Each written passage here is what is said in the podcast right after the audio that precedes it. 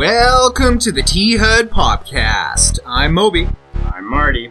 And I'm Leland. Well, listener, after the very lukewarm reception to my marketing mayhem, which was my branded uh, episode a, a few podcasts ago, we've decided to give the reins to the person who's actually our creative director, and in the hopes that he might do better. So, Marty, So Your episode. I'm in charge of the episodes that I'm always in charge of. yes, but this one you get to publicly flaunt your power. yeah, so this week we're playing on hard mode. Oh no! No more goo goo gaga Baby mode. BS. Hold your hand, whatever. We're we're playing on insane today. Um, I got some segments. They're kind of stuff I I'm interested in. So we're gonna have a movie segment about. Well, let me preface this by saying a couple episodes ago, Leland mentioned something about asking me what my favorite movie was, and I couldn't have an answer. Then I thought about it, and two movies came to mind. One being Mad Max Fury Road, which I really love, and Walk Hard, which I don't think is nearly as popular as it should be. And today we're going to talk about it because I think we've referenced it more than once on the podcast. Yeah. and definitely. It pretty much is something I think about daily. So okay. we'll we'll discuss it today. I don't know, man. And then uh, in the uh, video game variety show, we're to talk. We're finally going to talk about, and Leland and I will review uh, Wolfenstein: uh, New Colossus. And then uh, Crazy About Cardboard. It's going to be a discussion uh, that Moby actually picked uh, this topic. Um, I just chose to do it this week because I liked it. It's basically a what was the name for it? Uh, classic cardboard carnival, all with K's. Okay. Yes, because that, that part's important. um, so yeah, this is going to be a bit of a discussion about why board games, why board, why classic board games are considered classic, and what board games we think should be considered classics, and we'll take it away from there. So. Uh, I think we'll start with our banter segment because I know listener likes it when I call it the banter segment. So, Moby, uh, you have any banter for the banter segment? Yeah, I've got a couple small things here. Um, the first is is that uh, I think it was yeah, you do. Yeah, I do. Between your Cou- legs. couple small things. yeah, they're atrophied. Leland, it's a medical condition. Jeez. oh, you're right. Underuse is a killer. Yeah, I know. Oh. I had a surgically implanted Adam's apple, so to make me feel uh, What was that, that Adequate. Was, that was during your uh, sexual transition. that that was yeah. Okay. Uh, 28 years old. That's that's when it occurred. No. Um. So uh, the guys that made I'm just I'm just throwing my awkward shit in like I always. You said do. transition, not like puberty. Oh. Yeah. Okay. So then that was That's- it's- 16. y- No. Can that precede? okay, never Okay, mind. guys, Moving on. guys, guys, guys. I'm trying to get to the actual banter. I forgot I forgot this was Moby. Okay, so And you know what? Didn't we not just discuss ten minutes ago about keeping runtime in check? This is the I kind of shit that trying- gets us over I'm time. trying to get to my banter. I knew we should have started with trying to us go- just laughing. Shut guys, shut the fuck up and let me banter. I'm gonna rattle this microphone cake. Okay, so the two guys, Greg Sestero and uh, Tommy Wiseau, that did the room, We're still They- talking about these they guys. have a new movie coming out. Oh, and the trailer just got released yesterday. Uh, it's called Best Friends or Friends. Uh, basically, it's Friends is the second word, but it's in a parenthesis, so I don't know how it's pronounced. But it actually still looks like a pretty good trailer. Like friends? Yes, but it, it's meant as if like the I is removable, so it could be like freen, fiends. And- if you remove I from friends, that does not spell Free- feet. you mean the R, right? Freen. I don't know. You know what? Maybe I copied it down wrong. Anyways, Okay. I was doing this late at night. Okay. Um, You guys just want to start the episode Okay. again? No. I'm gonna- I will find a link for the trailer and put it in the okay, show. thank you. So what it is is it's the two of them are friends, but it's a completely serious movie, and like it's a higher budget, and the director is a legitimate director who just happens to love the room. So they're basically letting Tommy Wiseau be crazy and do his shit, but it's not meant to be hilarious. It actually looks kind of cool. I guess he's kind of like a mortician that's really reserved and uh, isolated, and then Greg Sestero is just kind of like a cool guy, and they get involved in some sort of crime spree, like robbing ATMs. It turns into like gunfights with the two of them, which is awesome. Just to see like those two guys in a gunfight.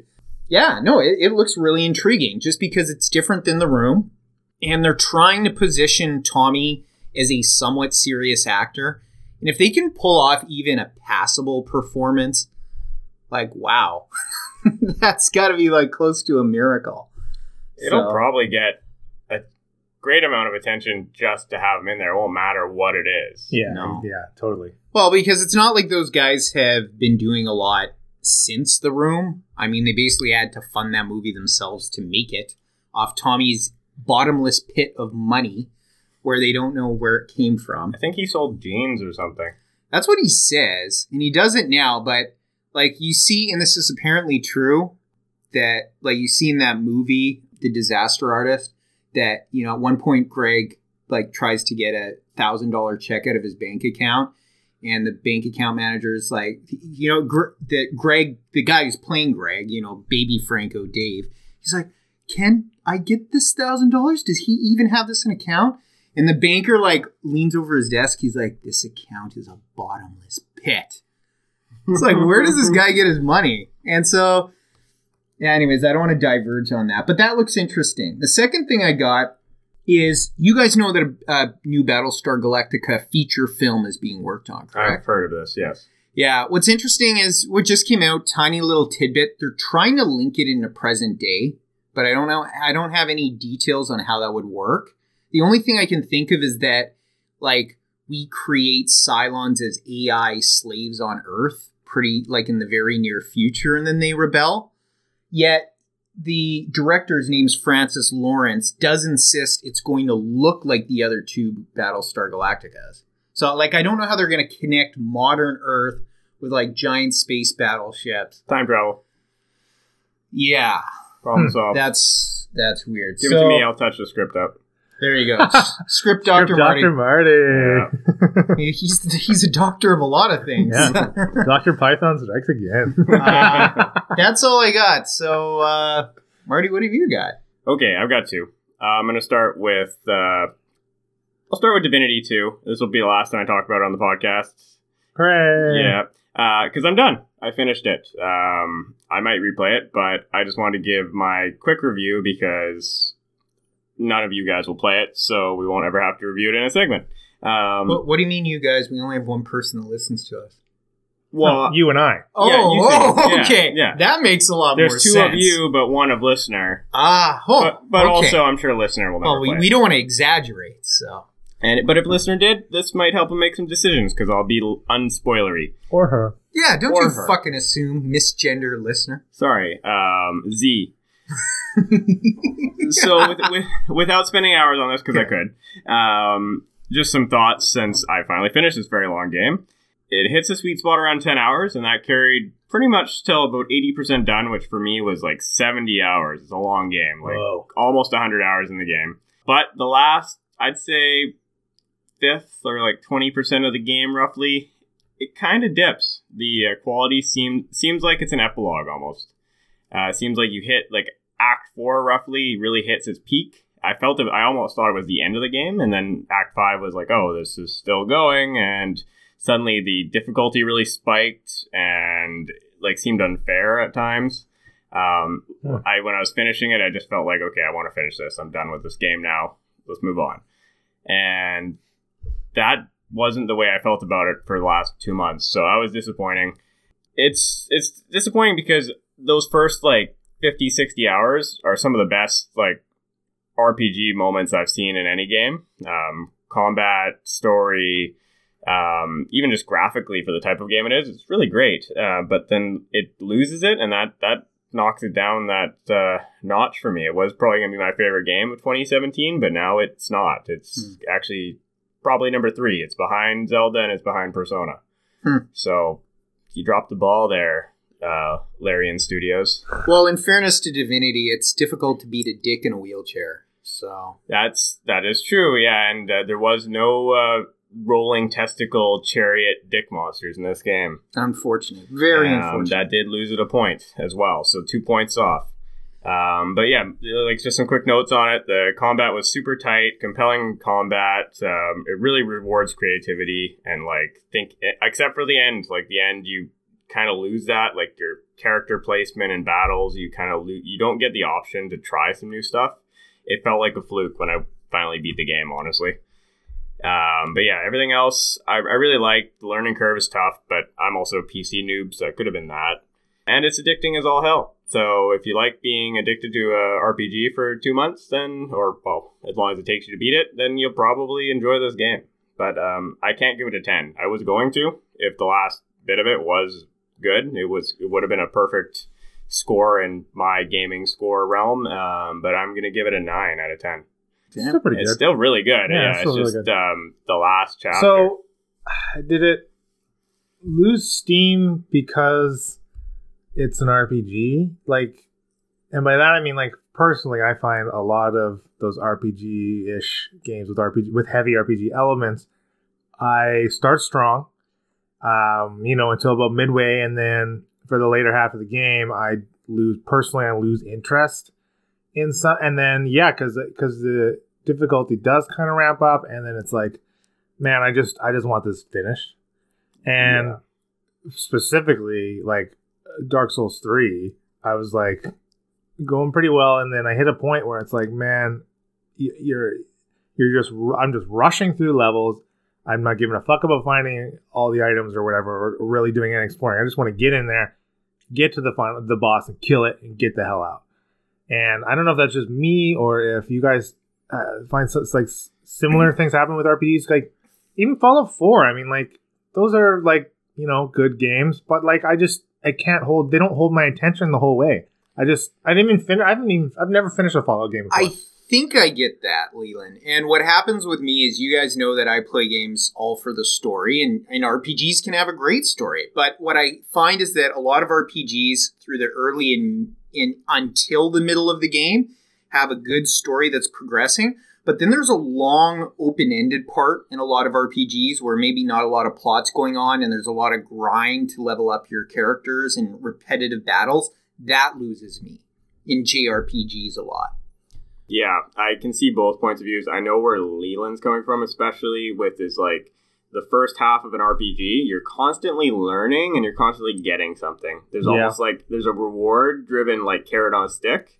As you start approaching the middle and end of the game, you've kind of gotten that carrot. You're eating it, and now yeah, your, your character progression plateaus. yeah, there's very small carrots now, and you- you're already kind of full on your carrots. so like as you're vomiting up the rest of your carrots, it's very hard to want to eat the rem- the remainder that are in the distance. So to kind of get away from the carrot analogy, which is now stuck in my brain, um, yeah, Divinity has a, a bit of that, honestly. Um, partly just from like the learning curve. Like the learning curve really took a while to really understand the combat, at least to like for me to get as good as I was going to get at it because it's a bit of a complicated game uh, with between like status effects and different tactics you can use in battles. Um, without getting too deep into it, but it, it's complicated and to to really nail down that last bit of the game, honestly, like I'd kind of gotten every ability I wanted to get. There wasn't any new abilities coming my way. It was just leveling up, and enemies were suddenly just adding a ton of experience or uh, health points and HP and like power that just seemed very unfair. And a lot of the battles had just excessive amounts of enemies or like two groups of enemies at once, and then they'd both be attacking you instead of attacking each other. Like it was it, they had the option to attack each other. They hated each other, but they just seemed to unfairly target me. And it made it very difficult to the point where I honestly, the last battle came down to like one and a half of my dudes versus one dude. And I had died about 25 times. Wow. And I finally just fluked my way through it. And then, you know, watched the credits, turned it off, and felt just relieved. Not, not, not even good and and that's that's partly how i felt about it storyline wise kind of the same thing it, it really started strong there was a lot of mystery and then as more of the mystery became unraveled i felt a little bit disappointed um, it wasn't as compelling as the first half of the game and yeah the last the last uh, 10% 15% whatever last boss final cutscenes were just kind of whatever. It, it didn't didn't really fill anything. I mean, it, there was a lot of character development up until that point, but at that point, it was just like going through the motions. Uh, even the choices at the end didn't seem to matter to me. I didn't care. Oh, that's disappointing. Yeah, it is because I think it really could have been a contender for one of my faves. Yeah, Hmm. that sucks. Yeah, but it was still really good. It was worth it, worth the playing through, and I actually will replay it. I think because the combat is that fun. Yeah, So- and there's still different paths within the system that you didn't take that you can still explore, or Uh, to some extent, you can make a lot of different decisions early on, and also but also you now know what you're doing and can be more efficient at it too, right? yes, and that was I think a lot of my time was spent in fights that were unwinnable at first because I had to learn how to play. Ah, and also trying trying things that were too hard at first. You know, like areas and being frustrated and just like forcing myself, like I'm going to beat this, whether you know it kills me physically in real life uh, from lack of sleep. And sometimes I would, sometimes I wouldn't. But yeah, a lot of time was invested just doing that. So I I really want to play some like short games after this though. yeah. Um, yeah. Have mo- you played uh, Finch yet? I did. Oh, okay. Um, yeah. oh, right. Yeah, you did. yeah, I, was the one that played last time. But in one of my drunken cheat nights, you know, yesterday, instead of buying useless shit off eBay, I bought Marty Xenonauts because I really wanted a second opinion on that. So I know that's what you're about to mention. I think. You didn't buy it for me? No, you're not worth twenty seven ninety nine. Uh, Especially because you don't re- you don't respect the fucking Lincoln. You got to respect the, the Lincoln. That is Well, a listen, classic if American they vehicle. can advertise their fucking cars properly, Oh. then maybe I'll get on board. Bullshit. They go with a Class A. Uh, fuck you. you know, All right, anyway. let's get back on track here. Xenonauts. What are your first impressions? Well, I'll preface this by saying that I was pretty sure you were drunk because I met you. We started talking about games. You were talking about Xenonauts. I was talking about beating Divinity. I said, "Yeah, that actually sounds interesting. Maybe I'll check that out." And suddenly, you have a gift. yeah, and like, it wasn't like a cheap game. It wasn't on sale. Moby's just like, "Here, play this, please, please play." That this." actually went into my thought is that checking it out, you'd be like, okay, it's an indie game and it looks nice, but for twenty seven ninety nine, maybe I'll wait a bit. I would have. Yeah, exactly. And but so it was very nice of you to do it. And then after playing Divinity, I wanted something light. I was Yeah, going to turn on uh, Undertale, which is just like a an indie RPG, look really chill. And I turn it on, and I get a message right away. Don't you fucking play Undertale? If you fucking played. Uh, Oh, I called you a prick. Yeah, he called me a prick. So I immediately exited Undertale in the first cutscene and turned on Xenonauts. That, it was so funny. Like I Or don't did even you think see he. that he was playing it on Steam? Yeah. Yes, but I don't even. I don't even think he answered me. It just like dropped from Undertale, and then Xenonauts came up, and I was happy. And I think I messaged him back, and I just said thank you. yeah, that's exactly what happened. thank you. Period. That's funny. Yeah, so I I just played about an hour and a half. Um, so far, it, it's not enough to really give a Yeah. commentary on it. Um, I just thought it was funny that in my first combat, like, I just felt like an idiot. Like, just Yeah, you do. tactical RPG. I can't even see these guys. They're shooting me from nowhere. My guys are getting shot in the head and falling over. I, I won the battle somehow. It, I feel like I'm going to lose Earth pretty soon. This is you're you're protecting Earth against an alien invasion. You are. Yeah. Ah, okay. yeah. Yeah, and the game takes place in kind of two things. There's what's called the geoscape, which is just a map of the Earth that's 2D. You see the alien spaceships flying in, you have to choose to intercept them or not. But you have limited planes. Your planes get damaged, run out of fuel, ammo, need to be refilled uh, and rearmed. But if you don't intervene, then the aliens will like stray fishing boats and abduct people, and you'll lose funding in those regions. Earth is divided up into, I think, eight funding regions. And if you really don't protect a region, the aliens will actually take it over for the rest of the game. You lose all funding there, and if they take over all the regions, you lose the game completely. Right. And can you, can you liberate those regions? No. Oh, no, really? It's perma loss. Oh, shit. That's So how. Okay, so what thematic sense does that make? the thematic sense is the aliens are overwhelmingly powerful, and like you can Oh. only fight them off temporarily. So you'll fight off. They come in waves, and so you'll fight them off, and then you'll have maybe three or five days to regroup, repair, build, and then another wave comes, and the waves get successfully bigger and bigger. Okay. More aliens, more ships, more in the wave. There is a way to beat the game, obviously, and I'm there in my game, but it's your choice to launch the final mission, and I don't think I'm strong enough. I've lost. Oh, I see. Okay. So I've lost. So if you lose that final mission, is that it? Is that like the I- ending you get? I actually don't know, but Ah, I'm. that'd be cool. I'm. That'd I, be cool. I don't know. Yeah, it's pretty cool. I don't want to spoil it for Marty, but they go in a pretty creative place with the aliens and how they all interact in the alien species. So I'll let you discover that.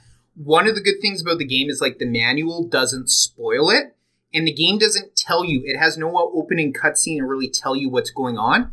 You're just invaded. The only way you learn the plot is by capturing weapons, capturing dead aliens, stunning aliens to capture them alive. And there's all different types. And your researchers will give you bit by bit what's actually happening.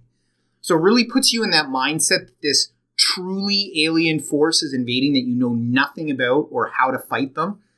And the technology is all very rational like you start building bombs out of their power sources and batteries and stuff like that. So That's cool. that's pretty cool. Yeah, that sounds cool. Anyways you had two right Yes. So this one's a little bit of a shorter one, but it was about a DLC that just came out, oh and uh, it's uh, a new game called Metal Gear Survive. It's like a spin-off of the Metal Gear series now that uh, Kojima's left. They took um, kind of all the assets from the last Metal Gear, turned it into like a zombie survival type game. Huh. It looks mediocre. It's getting a pretty much mediocre reviews, like sixes and sevens across the board. But the funny thing is, well, maybe not funny. One of the DLCs is for an extra save file. It's ten dollars. Oh, oh. What? fuck. So if you want to make an extra character, Fuck. ten dollars. That's ridiculous. That is- Now I don't know why you'd really need an extra character in a survival style game, but you should always have the option. the idea of it is offensive It is offensive, It- and it's so petty yeah, to me it's disgusting. Yeah, honestly. it is. It really is. And it, it just as soon as I read that, I couldn't believe that.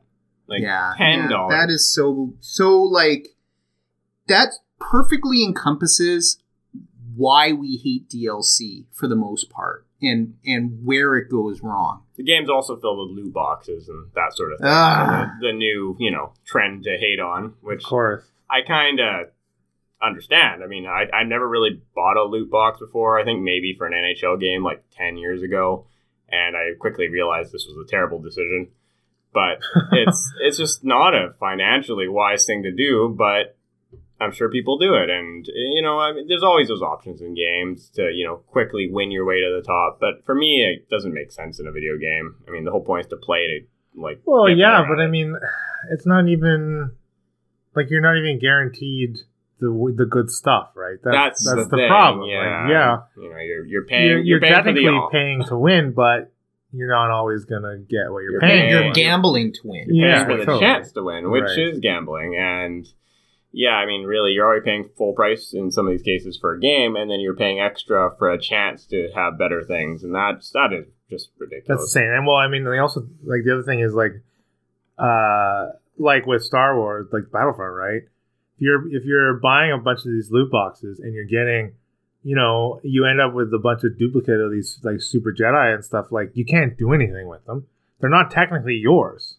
They're still a property of Electronic Arts or whatever it is, right? yeah, So you can't even like trade them away or like like there's zero like market for. yeah, It's just it's just literally a waste of cash. You're just literally just throwing your money away yeah. like no. if they could work out some like type of trade system like that could be cool too right? I don't know. That's yeah that's crazy. That's nuts. Fucking Yeah. save files. Yeah, that that is nuts. All right, Mm. uh, on to anything Leland has. uh yeah i got a couple things. I guess okay let's do one thing. Uh well we played twilight imperium fourth edition last weekend it was right? Yeah. For the first time. Thank finally thankfully and uh, it was like everything that I had hoped it was going to be. Like I loved it. It was Oh, awesome. yeah. it was Absolutely. super fun. was it as good for you as it was for oh, me? I hope I hope uh, I hope the uh, Mentak Coalition en- enjoyed it as much as I did, even though I played them like like shit and didn't utilize them whatsoever. But I mean, you know, first game, total learning game for all all all players except for uh, my little stupid brother. Played he had played third edition before, and he did end up winning. Not handily though, like it was pretty close. Like Marty, you were like a point or two behind him, right? Yeah, I uh, I came really close to winning near the beginning. Yeah. um, You were I, I rocketed without ever firing a shot at first. Yeah. Well, you held Mecatol Rex for like six full rounds. Yeah, and I was really close to winning that game. Um, but yeah, it, it, I ended up. What really got me was I lost a whole bunch of guys in uh, Mecatol Rex. I lost my flagship. I lost Right. everything I built, and I didn't have. stupid artifact or whatever. Yeah, I didn't have any other assets to rebuild, so I lost a bunch. Um, it was inevitable that I was going down at that point. Everyone was kind of surrounding me. I think Yeah, I, I was yeah. surrounded on almost every side. you were. Yeah. And at that point, um, uh, your brother ended up just taking off with points, and uh, Yeah. Moby was actually about to move in on me, and then he lost all his ships. Yeah, I was actually going to do that. That's Yeah. My right. best fleet. And uh, the Yeah. funny thing was, I had like a kind of a loose alliance with Moby, and I just stopped paying attention to it. I don't know why. Maybe because I was just sitting pretty in Mecatol Rex. That when when Moby was trying to offer me things, I was just like, whatever. I don't- and then he was like, okay, I'm gonna come and kill you then. Yeah. And I really should have asked for his help defending me because I ended up losing my home world.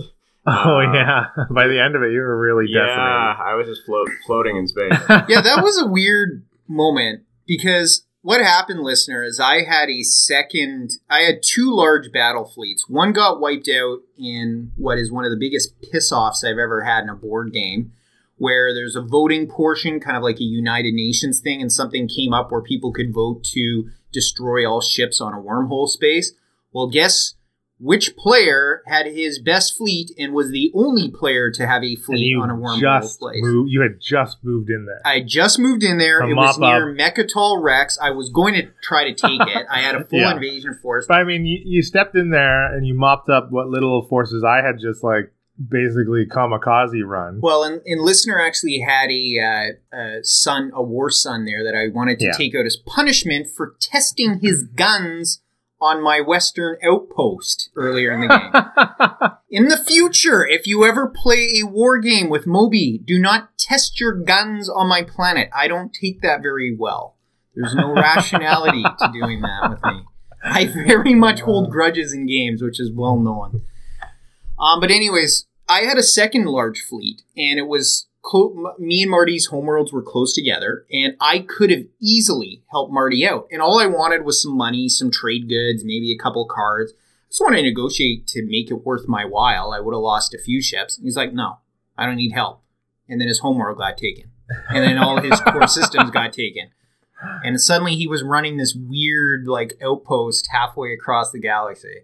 yeah, I couldn't. I couldn't even like score most of, most of the points anymore. I, I couldn't score any public ad- agendas. yeah, because your home roll was gone. yeah, it right. was just it was game over for me. It was pretty. Yeah, yeah, Yeah. it pretty much was. It was bad. Uh, yeah, and so I had I had a hell of a time. It actually didn't take us that long. I think it was maybe eight or nine hours, Yeah, I'd say maybe eight. probably closer to eight because Yeah. it took us about an hour to get even set up and then into playing, and then you know we go into the rules before the first round kind of thing. So, so really not that long. Uh, surprisingly, I thought maybe it would take a little bit longer. With there was five of us, so I feel like if we now that we know everything for the most part, we could probably do it in six. Yeah. No problem. Yeah, I think no problem. Five, yeah. six. We, you know, yeah, easy, easy.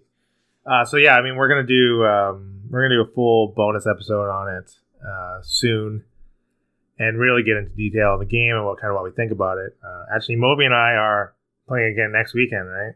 Yeah, because I had some friends ask me if I could set up a game explicitly. Ask me if I could set up a game and say, "Well, I don't own the game. That's up to Mister Big Shot Leland Steele." But he was happy to oblige.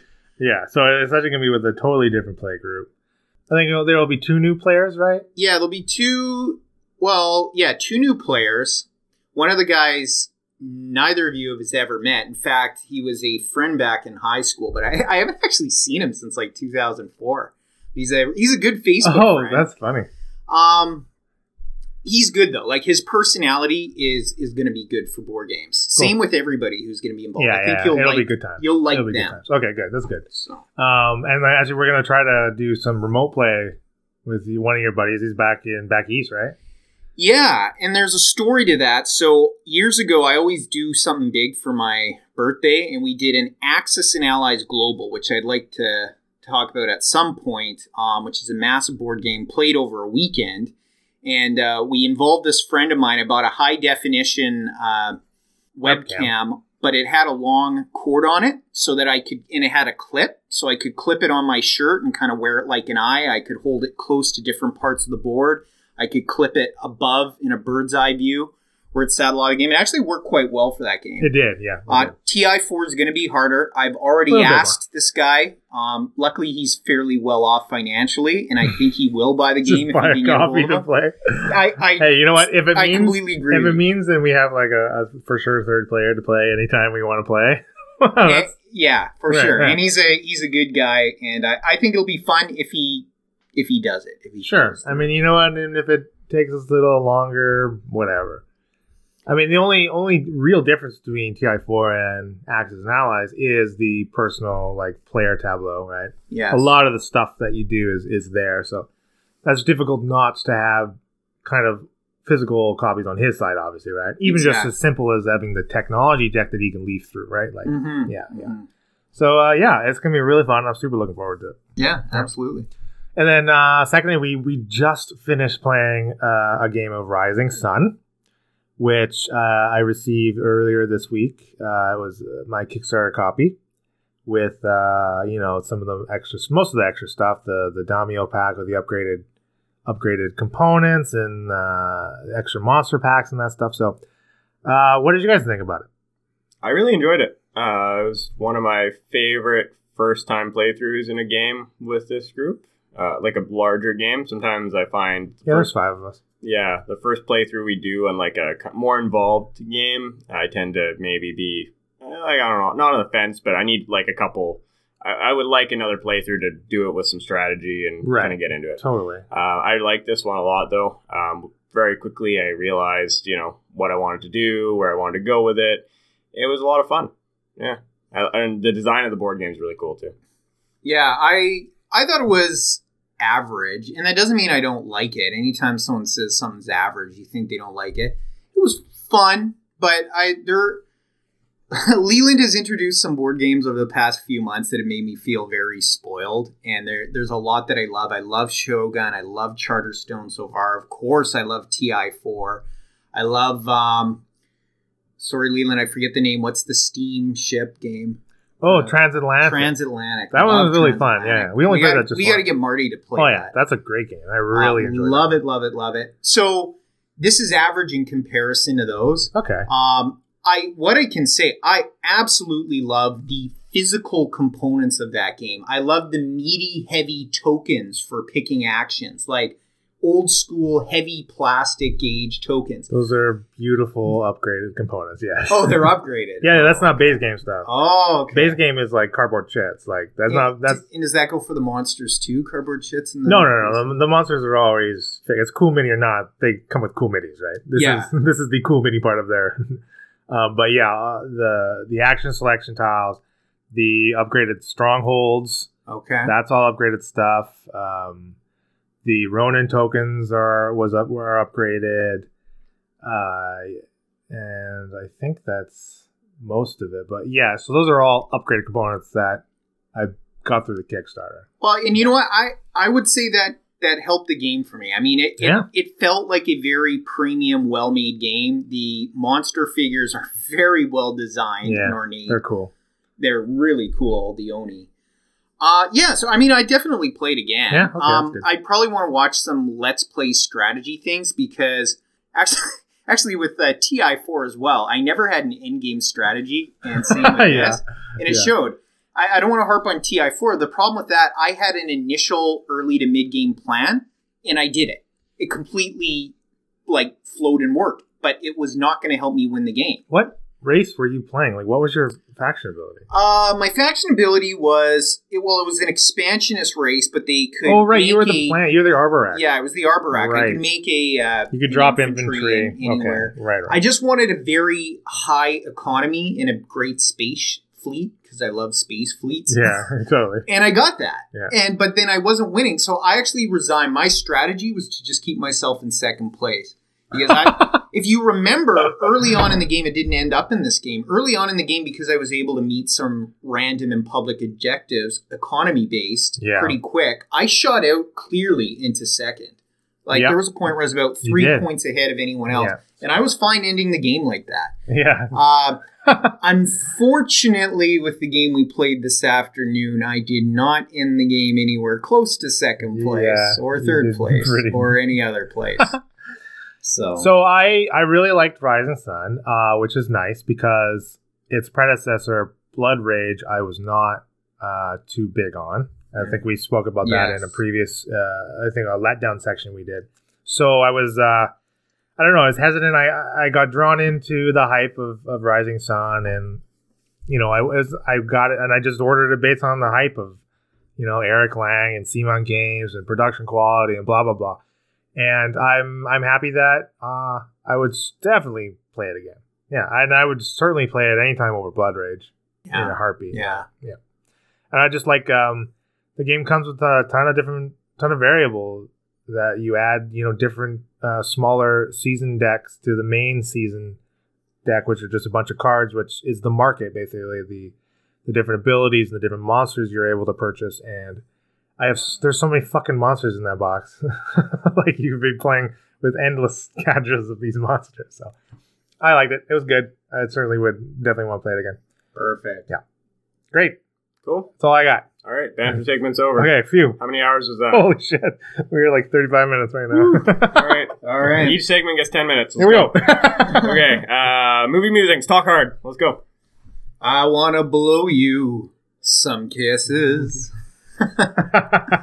All right.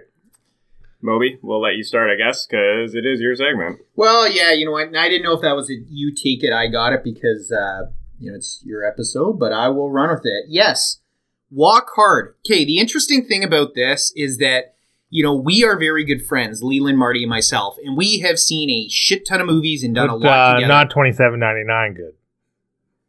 Twenty seven ninety nine. Okay. Oh yes, yes. No, you're not that good of a friend. you forgot it's Moby's memory. Five years. I'm sorry. That was nine minutes ago. I was, yeah. Sorry, guys, I forgot already. But somehow, somehow, Dewey Cox was something that Leland and Marty were watching together and loving, and somehow I didn't know about it, or probably just forgot it. But I had for sure not seen it until they showed me. I think wasn't it New Year's a couple years ago? It was last year, yeah. Yeah, And Two, two, two New Year's. Two- I ago. thought it was two. New It was New Year's. oh yeah, it wasn't like wasn't moving wasn't, into 2017. yeah, it wasn't this past year. Yeah, Yeah. yeah. Um. New Yeah. Year's Eve 2016. Because the funny thing is too is like Leland and I didn't watch it together originally. We had just seen it, and then we just started like watching it together. I don't even know why, but we we've watched it together several times. Oh, now. yeah. Yeah. like probably like closer to ten than five. Well, uh, last year in 2016, we watched it on New Year's Eve or whatever, right? Because Twice. we did, couldn't all get together because of the freaking snow. Yeah. and we watched it and then like January you guys were over for, games and we watched it and then like February we were we watched and March we were literally watching it like once a, Once a month, for the first yeah. three months of that year And- and, I thought it was going to keep going On New Year's, we watched it twice. did we Yes. what I do Okay. remember that. Yeah, And the, the reason was is it was like Snowmageddon. There were, we went out to get the only thing that was open. It seemed was our favorite pizza joint. We were walking through the snow. There was not a soul outside no because everyone was hiding from the snow. We were wa- like it was just like lights in the distance and a shining beacon of pizza. we went and got our pizza, came back, watched Walk Hard, and uh, we started watching some some other old fu- funny movies, and uh, we just decided Walk Hard again would be the best choice, so we turned it on again, and it was the best choice. oh man and we watched it twice. yeah Well, it was one of those movies where it's consistently funny throughout. It has great jokes. The my best comedy or my favorite comedy is when it appears to be stupid on the screen. Like it appears to be a stupid joke, but there's a lot of thought that goes into it. And I find that in the songs. And you know, you know, our favorite part. Come on, it, there's there's a song called "Let's Duet," which is all sexual innuendo to the highest degree. right And there's a part where it's like a cutscene where they're building furniture, Dewey Cox and his mm. girlfriend and future wife, Darlene. Darlene. And they're like building the furniture, like she's sawing so aggressively, staring at him, and he's just hammering, not even looking where he's hammering. just like wailing with this hammer on a chair. Yeah, and then he's screwing in a screwdriver. yeah, Yeah, and like he's got like really doweling and he's like rubbing it back and forth. Yeah. and it's just it's hilarious. But then you know when we're all laughing at the same things, it does make it funnier and it, It puts you more in that's that true. mood.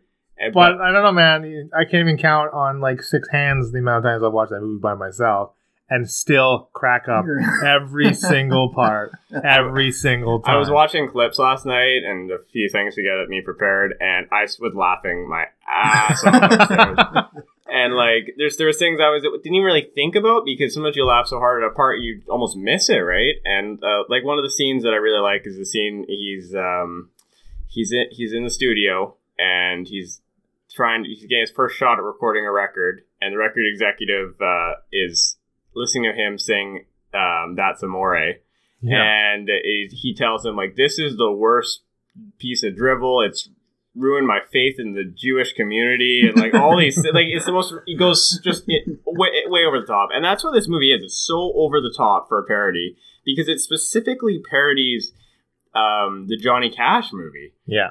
It, which is a weird thing to parody to begin with It really is. and Yeah. it just Yeah. takes it so far. Like so you know, it fucking good. it's not you know Johnny Cash might have been unfaithful. Well, Dewey Cox is just a sex addict, drug addict to the Yeah. extreme. He has a hundred children, and he literally does by the end of it. you know, and he spent the last half of half of his life playing catch with them to meet them all, and like.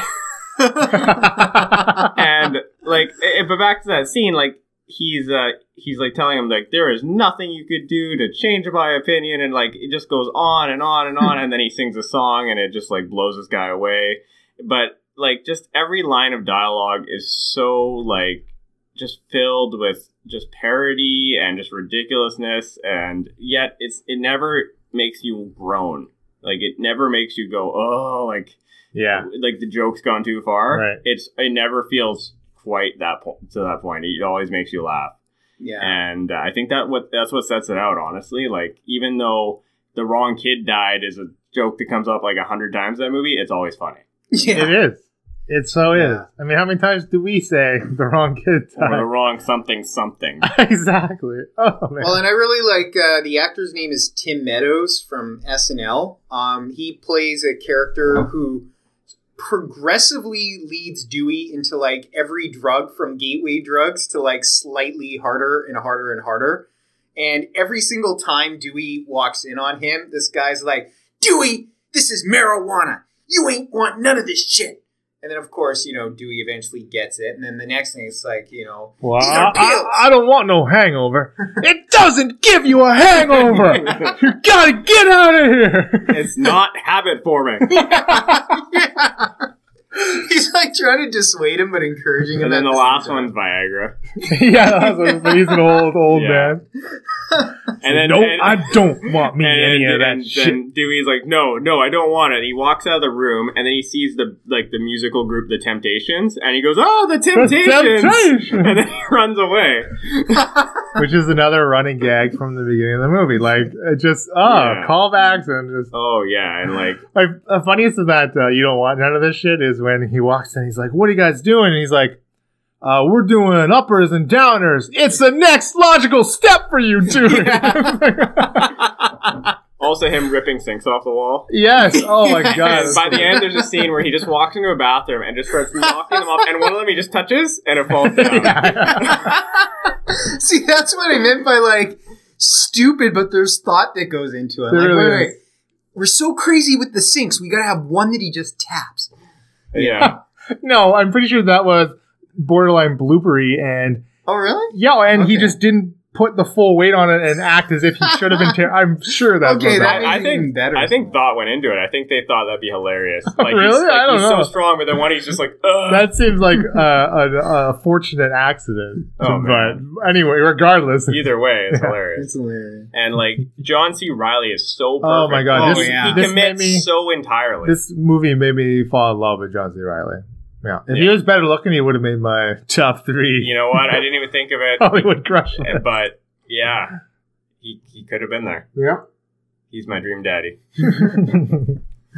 Uh, I love when when he's on PCP too, and he's running around in like the like sumo diaper, and like he flips a car and Yeah. he climbs a building. and He's like, "I'm Zeus!" and just like pretending he's throwing lightning bolts at the cops, trying to get him down. What was what drug was he on? Where he's like, I'm in a bad place.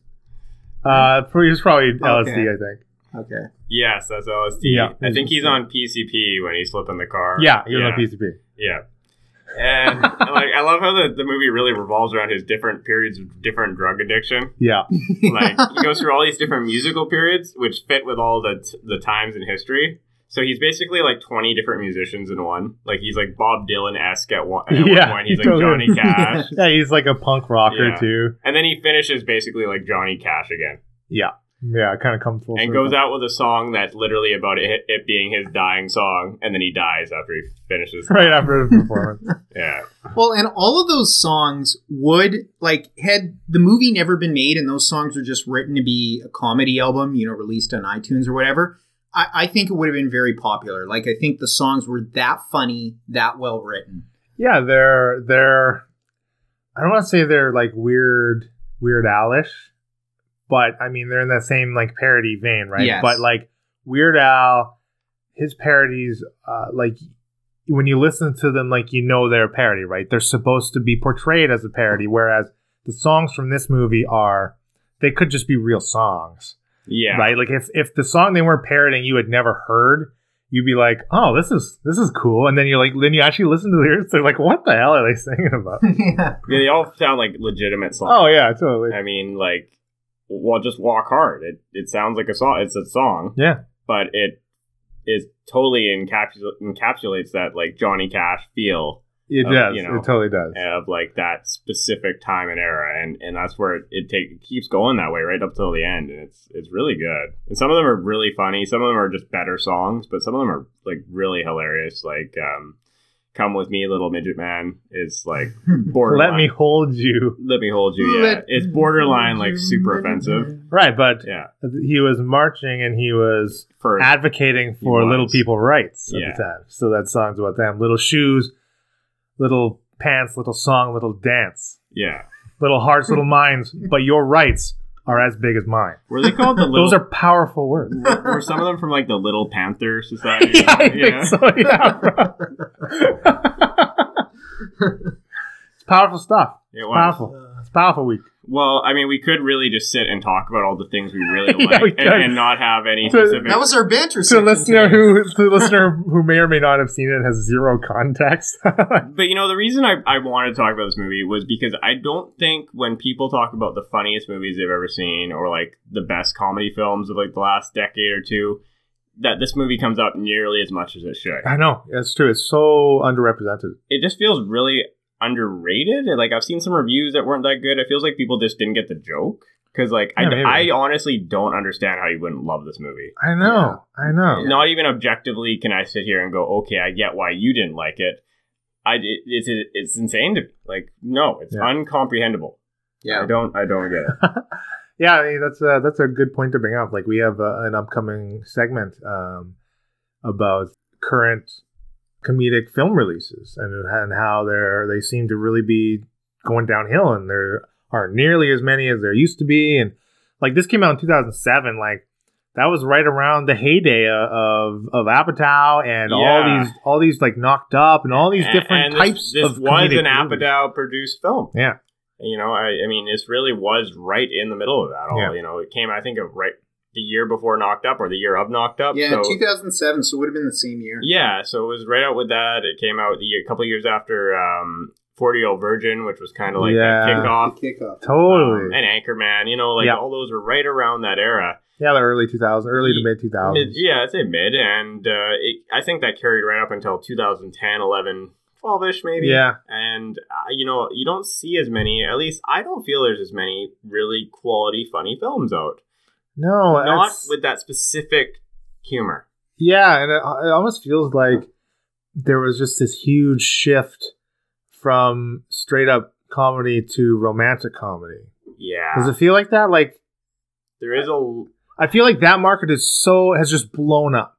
Like I mean, you you peruse through Netflix, and there's so many of these countless like indie-ish smaller films uh, with recognizable people, Yeah. granted, but like they're ba- they're just rom coms. Like there's there's a flood of them. It seems. I know what you mean. Yeah, there's a lot of like indie rom coms. Yeah, yeah, and some of them are really good. some of them are like, decent. yeah. like good that I, I mean that I could watch it and actually enjoy it as a comedy film, but Yeah. not to the extent of like laughing my ass off that I could in these movies. Like it, you, you kind of get sucked into the human element to Yeah. some extent, but not um, not quite as much does it tickle your funny bone anymore. yeah, And when it, you know, I think what maybe even epitomizes that for me is a movie, um, uh, Joseph Gordon-Levitt, where he has cancer, yeah, and it's kind of a funny movie. I mean, it's it's got a lot of humor in it. Yeah. forget 50-50, right? 50-50, yeah, With Seth Rogen. yeah, well. and it's got like some of those people from like those comedy films. yeah, Yet it's not so much a comedy. It's like a serious movie to some extent, Right. with a lot of comedic elements,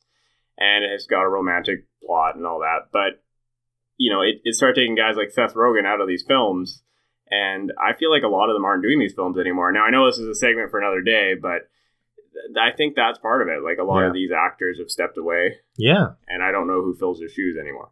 Mm-hmm.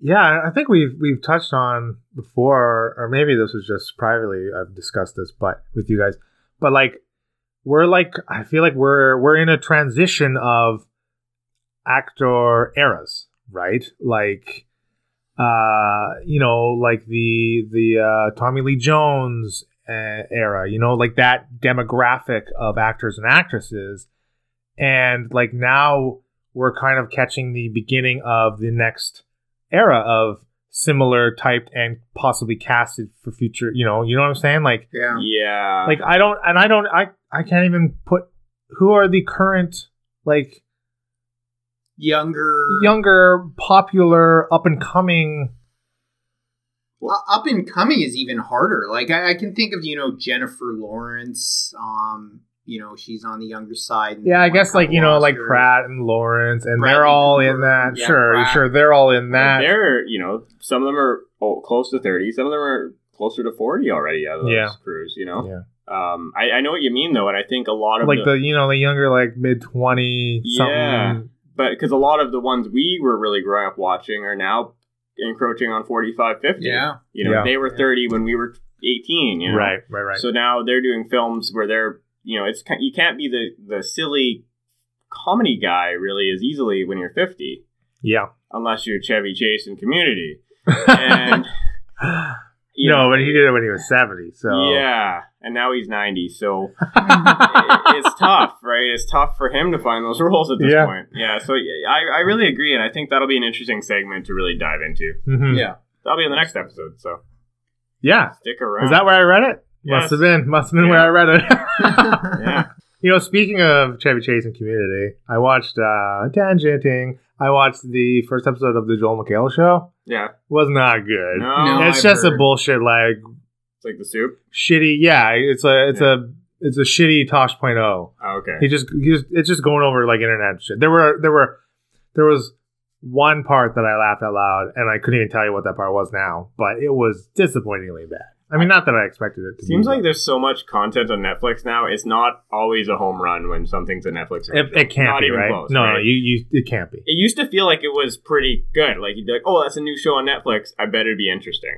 And now Yeah. it's like you really have to Yeah. pick and choose. Uh, I would certainly recommend Altered Carbon to you guys, though. Yeah, it's on my Altered list. Carbon? Altered Carbon, yeah, Altered that was really cool. Yeah. Okay. But that was, uh, you know, anyways. Let's yeah. we could we could go forever. Sure. start I also recently watched Ingrid Goes West, and it was fucking garbage. Oh really? I liked it. You liked it? I I, it was honestly painful. To, I could not. I could barely go, get through it. She- Really? I couldn't stand her. Oh, I laughed my ass off. Oh man, I thought it was, really funny. So I, I, did was not. I like was it. actually going to recommend it to you. I I rented did it before like it went on uh, Netflix. Oh, um, I thought Maybe it I was. in the I thought it it, was a really good movie. I don't think it was like a great like comedy movie. No. Like, like maybe that's that what I was expecting. because, but I think she was such a shithead in it. Yeah, and like and it was like a super sad movie watching that like this like terribly like depressed like clearly like ruined human being oh yeah, she's insane. and she's oh she's yeah she's Yeah. a criminal and uh, you're watching it but at the same time I, I found it really hilarious at times um, maybe because I just have a horrible sense of humor huh? I enjoyed it a lot Yeah, I just she like really like grated on my nerves, and like I couldn't stand her character. I mean, I know you're not supposed to like her, but Yeah. like it was it was too much for me. It's very similar to first two seasons of Last Man on Earth. Um, I couldn't stand, but until until I got to like end of season two, season three uh, is when I actually started to enjoy it. But Why do you stick with it for that long? well, because it's not just it's not like the whole thing is bad. It was just like the main character, like Oh, he was such a piece of shit. Very Yeah. similar to Ingrid, like like annoyingly so that I, I there's zero endearing qualities, Mm. but the rest of the cast is great, is phenomenal, right? Yeah. And they're entertaining. So it's like, you know, it it's not ruining the entire thing. So what you're saying is Ingrid should have been nine hours long. Well, no, I'm saying uh, in Ingrid Goes West, none of the other tertiary characters were interesting at all, Yeah, except for maybe uh, Mr. Batman guy. He was I liked him. yeah, he was. interesting. But like like you know, everyone else is like okay, they're just kind of there. yeah. I felt, anyways. Okay, well, we'll dive back into this into the In- Ingrid Goes West uh, segment next episode, where we review Ingrid Goes West. Well, Nine out of ten. you know what, listener, go see. go see. Uh, you know, Walk Hard. I don't. Do we want to give it a rating? Because I think we'd all rate it super fucking high. I don't even want. I don't think No. it's not a movie I'm gonna rate. It's Yeah. it's it's a ten. It's okay. it so would I'm, I'm gonna honestly ra- as a comedy. I'm it'd gonna fun. rate it. It's i if I have to give assign a rating to a phenomenal genre defining film like this. Um, of course, it would be a ten, maybe an eleven. oh, come on. All right, I'll give it a nine and a half. What the hell's wrong with you? Well, okay, look, I'm saying, listening. Look, I'm I'm comparing it, and I was thinking about this, and directly, okay, I gave Ragnarok a ten, and I would give this a ten, but there is it is lengthy, it is a little long. There are in, the middle, it does, you know, it's it's missteps a little, little, little tiny bit. Now, to be fair, just to cut you off, we do often watch the director's cut, oh yeah, you're which is true. like thirty That's minutes right. longer. That's true. Yeah, that's true. I don't think I've actually seen the theatrical version. Then okay. I think I've only seen the director's Cut. I cut. think the director's cut adds a lot of that like Bob Dylan-y sort of like um, okay, okay. it's that stuff where he or uh, that stuff where he has his own TV show, Oh yes, and that's the that's the fluff. yes. really. You're right. You're Yeah. right. That is that. That is the point where it slows. Yeah, Okay. Nine and a half. because Ragnarok had none of those parts. That's what, and, I'm, and that's the. I'm comparing that only in terms of the perfect rating I gave Ragnarok, right? right. So that's I'll go nine and a half. But yeah, it's it's a ten. I understand it. Okay, so three Yeah. tens, three tens. yeah, yeah, I'd give it uh, uh, ten uh, Jenna Fischer slaps out of ten. I love when she slaps him. She grabs him, kisses him, slaps him twice. He's like, "Sorry, uh, it's okay. We'll just be friends." And then she slaps him one additional time, like three Well, 'cause she, seconds. she later. goes into like kiss him again, and then she slaps him, even though she's initiating. She's like, "We can't. We're friends." It's just like slap, slap, slap. Um, yeah, I'll give it ten blankets out of ten. it needs less He blankets. needs more blankets. It needs more and less blankets. yeah, so he's having drug withdrawal. Yeah, he goes to rehab. Yeah, and then he's in rehab and he's shivering, and the, the nurse comes in and is like, "Doctor, he needs more blankets." So they give him more blankets. He's, the doctor yells for more, and then he's he got fever and he's sweating, and he, she's like, "Doctor, he needs less blankets." And he and so they take his blankets off. Doctor commands it, and then suddenly he's shivering, he's hot and he's cold, and the nurse goes, "Doctor, he needs more and less blankets." And the doctor goes, "I know." I'm afraid so. So Anyways, check out uh, Walk Hard, the Dewey Cox, the Untold Story of Dewey Cox, starring John C. Reilly and the In theaters now. all right.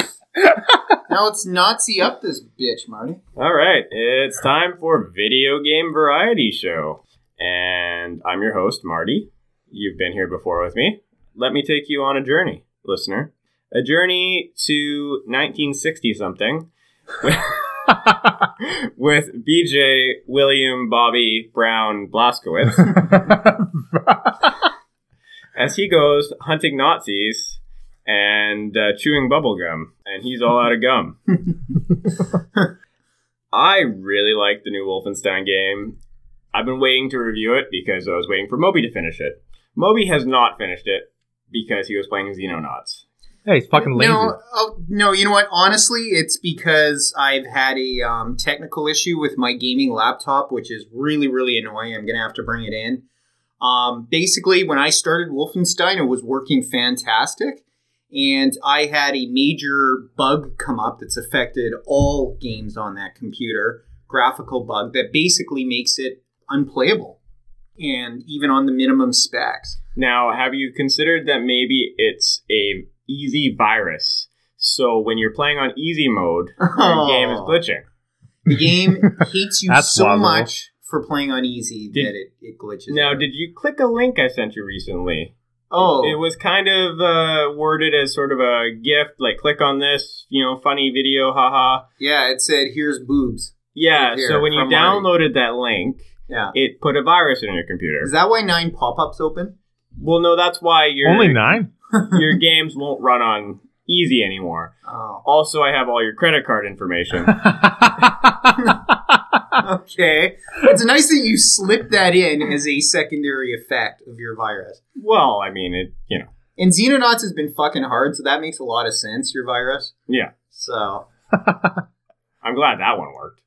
The, the game was so hard that even on easy, it, it assumed, okay, this this you can play this. do you put in the virus in that game that makes my own soldiers shoot their own guys in the back of the head each battle? Because that's happening a lot too now. So, I'll take. you know what they should for do is they should download, uh, release some DLC there. You got to pay 10 bucks to get the easy mode. oh, oh, You can That- only play it on hard. You have to pay 10 bucks to get easier modes That is play. easy phobic, and I resent that. I resent that. easy phobic. Everyone's easy phobic nowadays. I'm not scared of it. I just don't respect it. Um, we prefer to be Oh, called yeah. ZZs now. ZZ. I'm a ZZ. ZZ. So Uh. Wolfenstein. Okay. Yes. you Okay. can tell we haven't recorded in a while. We always do this. Yeah, we do always tangent. I don't know. This seems pretty uh, egregious. It's my favorite podcast. Word. So Marty loves Wolfenstein. Yes, Marty loves Wolfenstein. uh, um, Leland also enjoys it. You know, I was kind of on the fence about the doing this segment because Moby hasn't finished, and I'm going to get very spoilery. Yeah. No, I'm Um, excited actually to see where it So goes. I think we're just going to have to let it rip. So spoiler warning. Uh, oh, and spoiler warning for the Dewey Cox segment if you were not knowing about the blankets and less blankets. Yeah. If I ruined the joke for you, I'm sorry. Trust me, I've seen that movie like probably two or three dozen times, and it doesn't ruin it. No, nothing could ruin it. no, Except I did say he dies at the end. It's a so perfect movie. I'm sorry. Um, yeah, so yeah. Well, Johnny Cash is dead. Come on, it's a Johnny Cash parody. True. Okay, so Wolfenstein. Stuff I loved. Uh, just to rapid fire some stuff. Um, I love the story insanity. The story is just insane at times. It is so just re- beyond violent. Robot heads. Uh, Moby does not know about that, but No. we can dive into that Yeah, later. yeah. I love robot heads. Love decapitations. Love nuclear bombs going off. Love the dream sequences. They're Nice. heart wrenching. Um, the guns are great. The strangely touching story that's like a kind of a like a super sad sort of love story about like his not know, knowing if he's going to be there for the birth of his children and what he can do. He doesn't want to get close to his wife, pregnant wife, who's ridiculously horny for some reason and violent. There is a scene, Moby, that you have not seen yet, but Yeah. at the end of the game, she uh, kills a whole bunch of Nazis to save you. She throws like a grenade back at them. They blow up. She rips off her clothes and starts firing machine guns. And then she, Alright. so she's got her naked belly and her and her breast bare, and then she fucks you right there.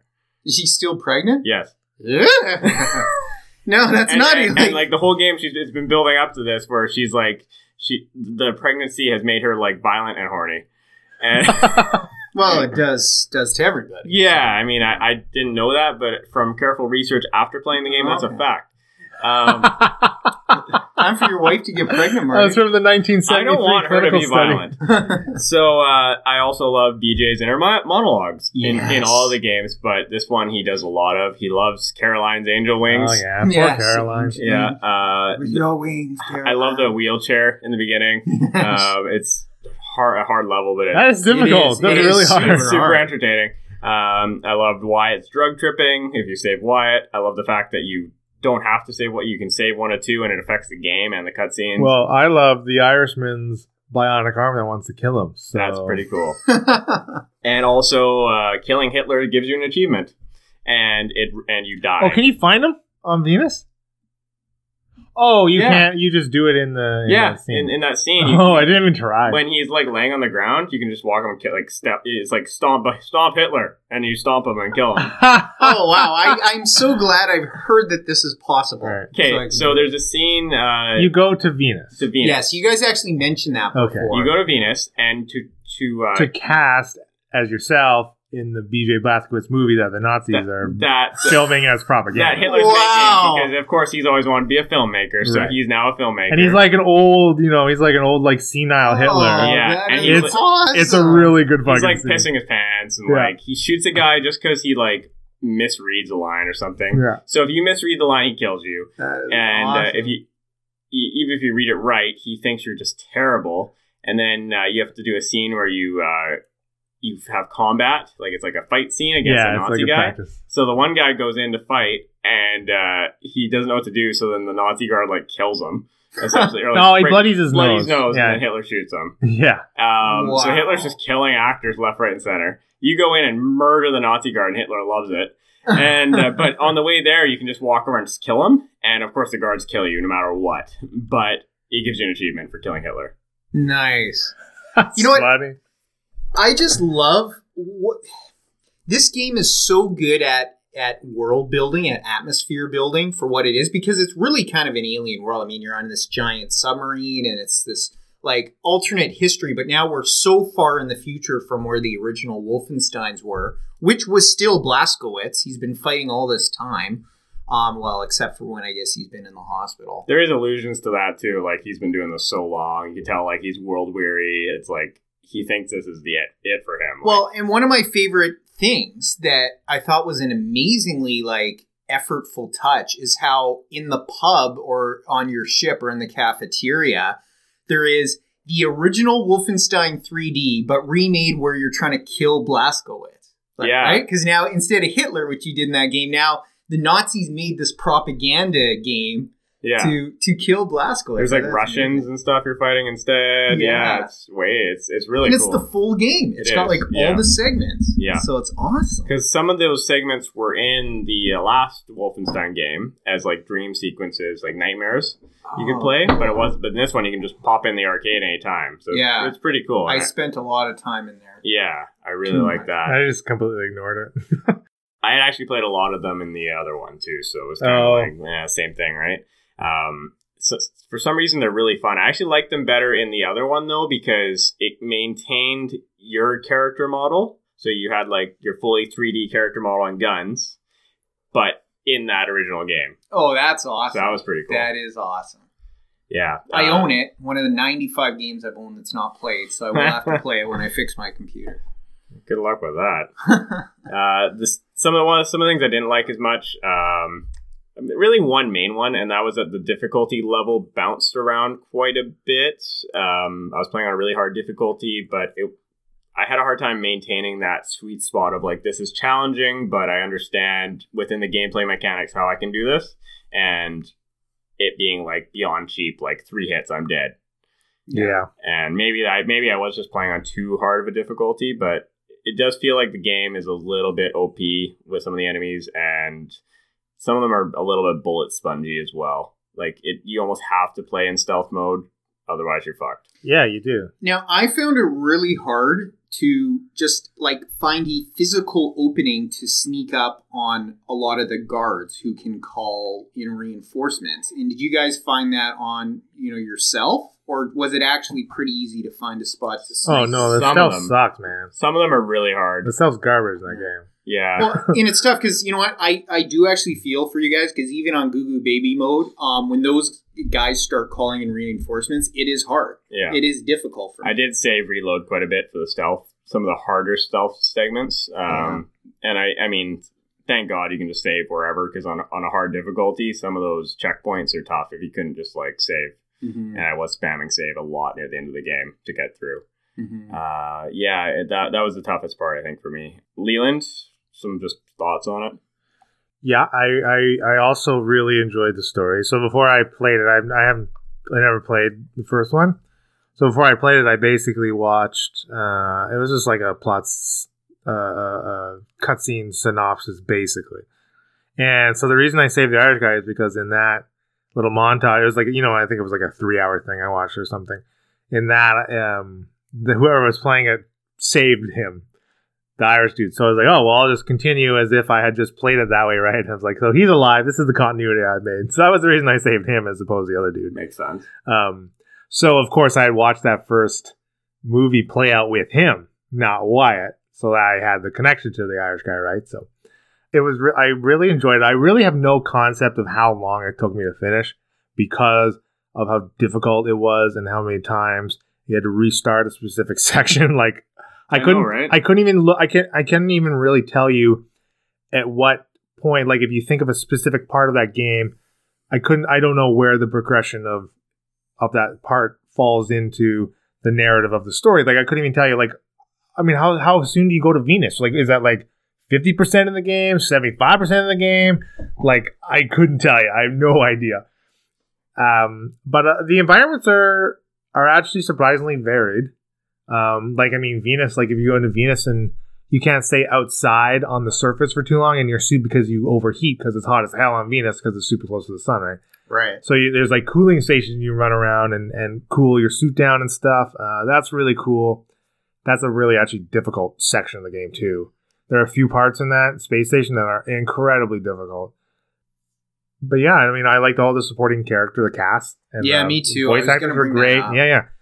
And the only thing that I was like, didn't really care about is all the Enigma code stuff. Yeah, me neither. Yeah, so I found that to be a, the part that I thought was a little bit generic and tropey for like a uh, a story based Yeah, FPS. Like, it just seemed unnecessary. yeah, It's just to artificially prolong the game. yeah, And definitely. I, I would have preferred if they just didn't have it. yeah, I don't, Honestly, it didn't yeah. do anything. I mean, you're just running around. You're getting collectibles. I guess Yeah. though, if gives you a chance to go back and get the collectibles you missed. yes, and more and weapon upgrades and stuff, Yeah. right? You so, but like a lot of the areas are different. Like it's not just like strict copies of what you've gone through. I don't think. No, they I- have some additional yeah, aspects. yeah. So like, could you play through all of those, finish them, and then have be fully specced like halfway through the game? Like when you, I don't even know. Again, I don't even know in what pro- percentage progress of the game do you actually unlock the Enigma chair and be able to go to find those guys because you're collecting codes for the whole game, but you you can't use them until a certain section, right? Yeah, it's a little bit around part way, but then also you don't have access to all the codes to use and all the areas to go right. to at first. Of course, yeah, you can't. so yeah, until right. the end, um, yeah, I didn't really think they were that great to be honest. There's also like an additional mode where you can just um, like a time challenge, like you know points type thing, oh, um, where you can just like try to kill as many dudes in an area without dying. okay, You know, it's kind of like a mercenary. yeah, that's exactly what I was thinking about. Yeah, it, I, I played that a bit in the original one. I just honestly the gameplay's fun, but to me it really serves the story for the most part. Yes. Um, yeah. it's a good, solid FPS. Like the guns feel meaty, everything's good, but there is a certain level of like generic FPS. I mean, it's just the nature of the Sure. game, right? You're Sure. gonna want to play that game once, maybe twice, if you want to play the alternate, you know, reality, save the other guy. But really, I couldn't imagine firing it up several, like just to play the shooting. You know, it, that's not Yeah. to me. That's not the point of it. Well, yeah, no, I agree, and and like I I did just that. I attempted to. I went back a few weeks ago and threw it in the PS4 and fired up. I go through some of the Enigma levels, but like one, they're difficult. So I'm sitting there like redoing most of the stuff. Yeah. and they're all stealth based, right? Like unless you're literally going in and you just want to do a run and gun thing and fight every single enemy in the area that you could possibly they could possibly call in. You almost can't because you- of the commander. exactly. Yeah. And so yeah, that gameplay, which the stealth is not great, right? It's not a stealth game. It's not supposed No. like it's not geared as a stealth game, so it's not entirely fleshed out as you know possibly like a Splinter Cell or even an MGS, which again are both not the best examples because that's not apples to apples because it's the third person to first person, right? You, it's For sure. right? So those are different, difficult comparisons, and I would say unfair comparisons to really draw. But as a as the nature of it being the FPS, I think that's why the stealth is is garbage, right? You uh, like how do you how do you what's a I can't even think of a, a halfway decent stealth derived first person shooter. They don't exist, do they? Like I can't even. Hmm. I mean, I suppose a lot of RE7, you need was stealthy, right? You need to be stealthy, and that seemed to work Was- fine. Was Um, Human Revolution in first person? Or I, I actually never played. I can't remember. I never played Human Revolution. Um, well, I mean, you guys have never played it, but I've talked about it before. SWAT 4, I consider an amazing stealth based um, FPS, and yeah, it's all stealth. oh, okay, So, interesting. you know, your So- what kind of things did they do in that that differ from what they did in New Colossus as far as stealth elements go?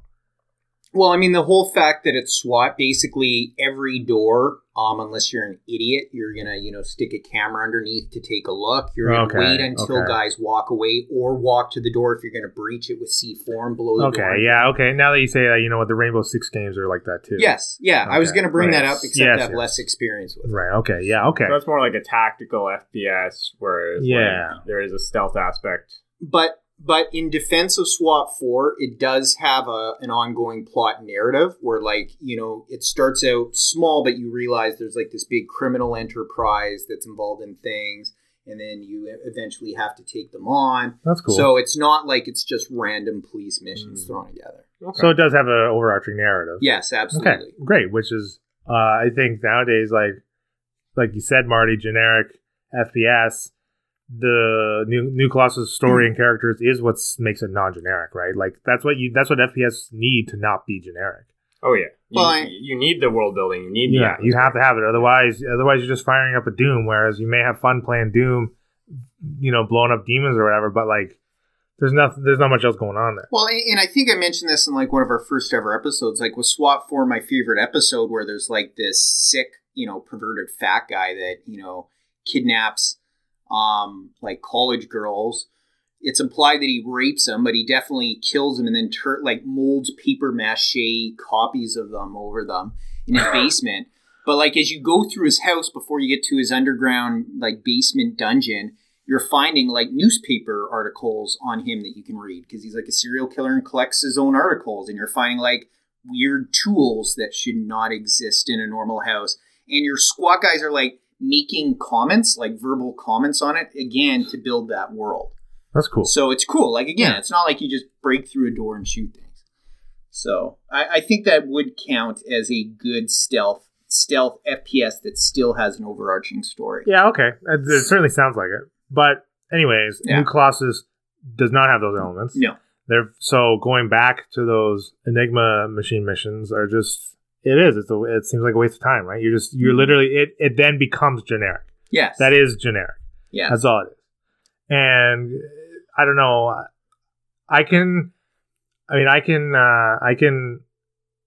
Like play a lot of games on on hard difficulties and struggle through them and fight and bitch and moan through them, and I can justify it to get the story, and you know, and get through the story, and as using the narrative as basic, uh, almost as it's a, just like it's a, its own inherent reward system for those higher difficulties that I, uh, you know, play on. I'm not gonna say enjoy playing on them, but I No. play on. Got to chase that carrot. You gotta chase that carrot, and uh, sometimes you get sick of carrots, but there's still more carrots to get.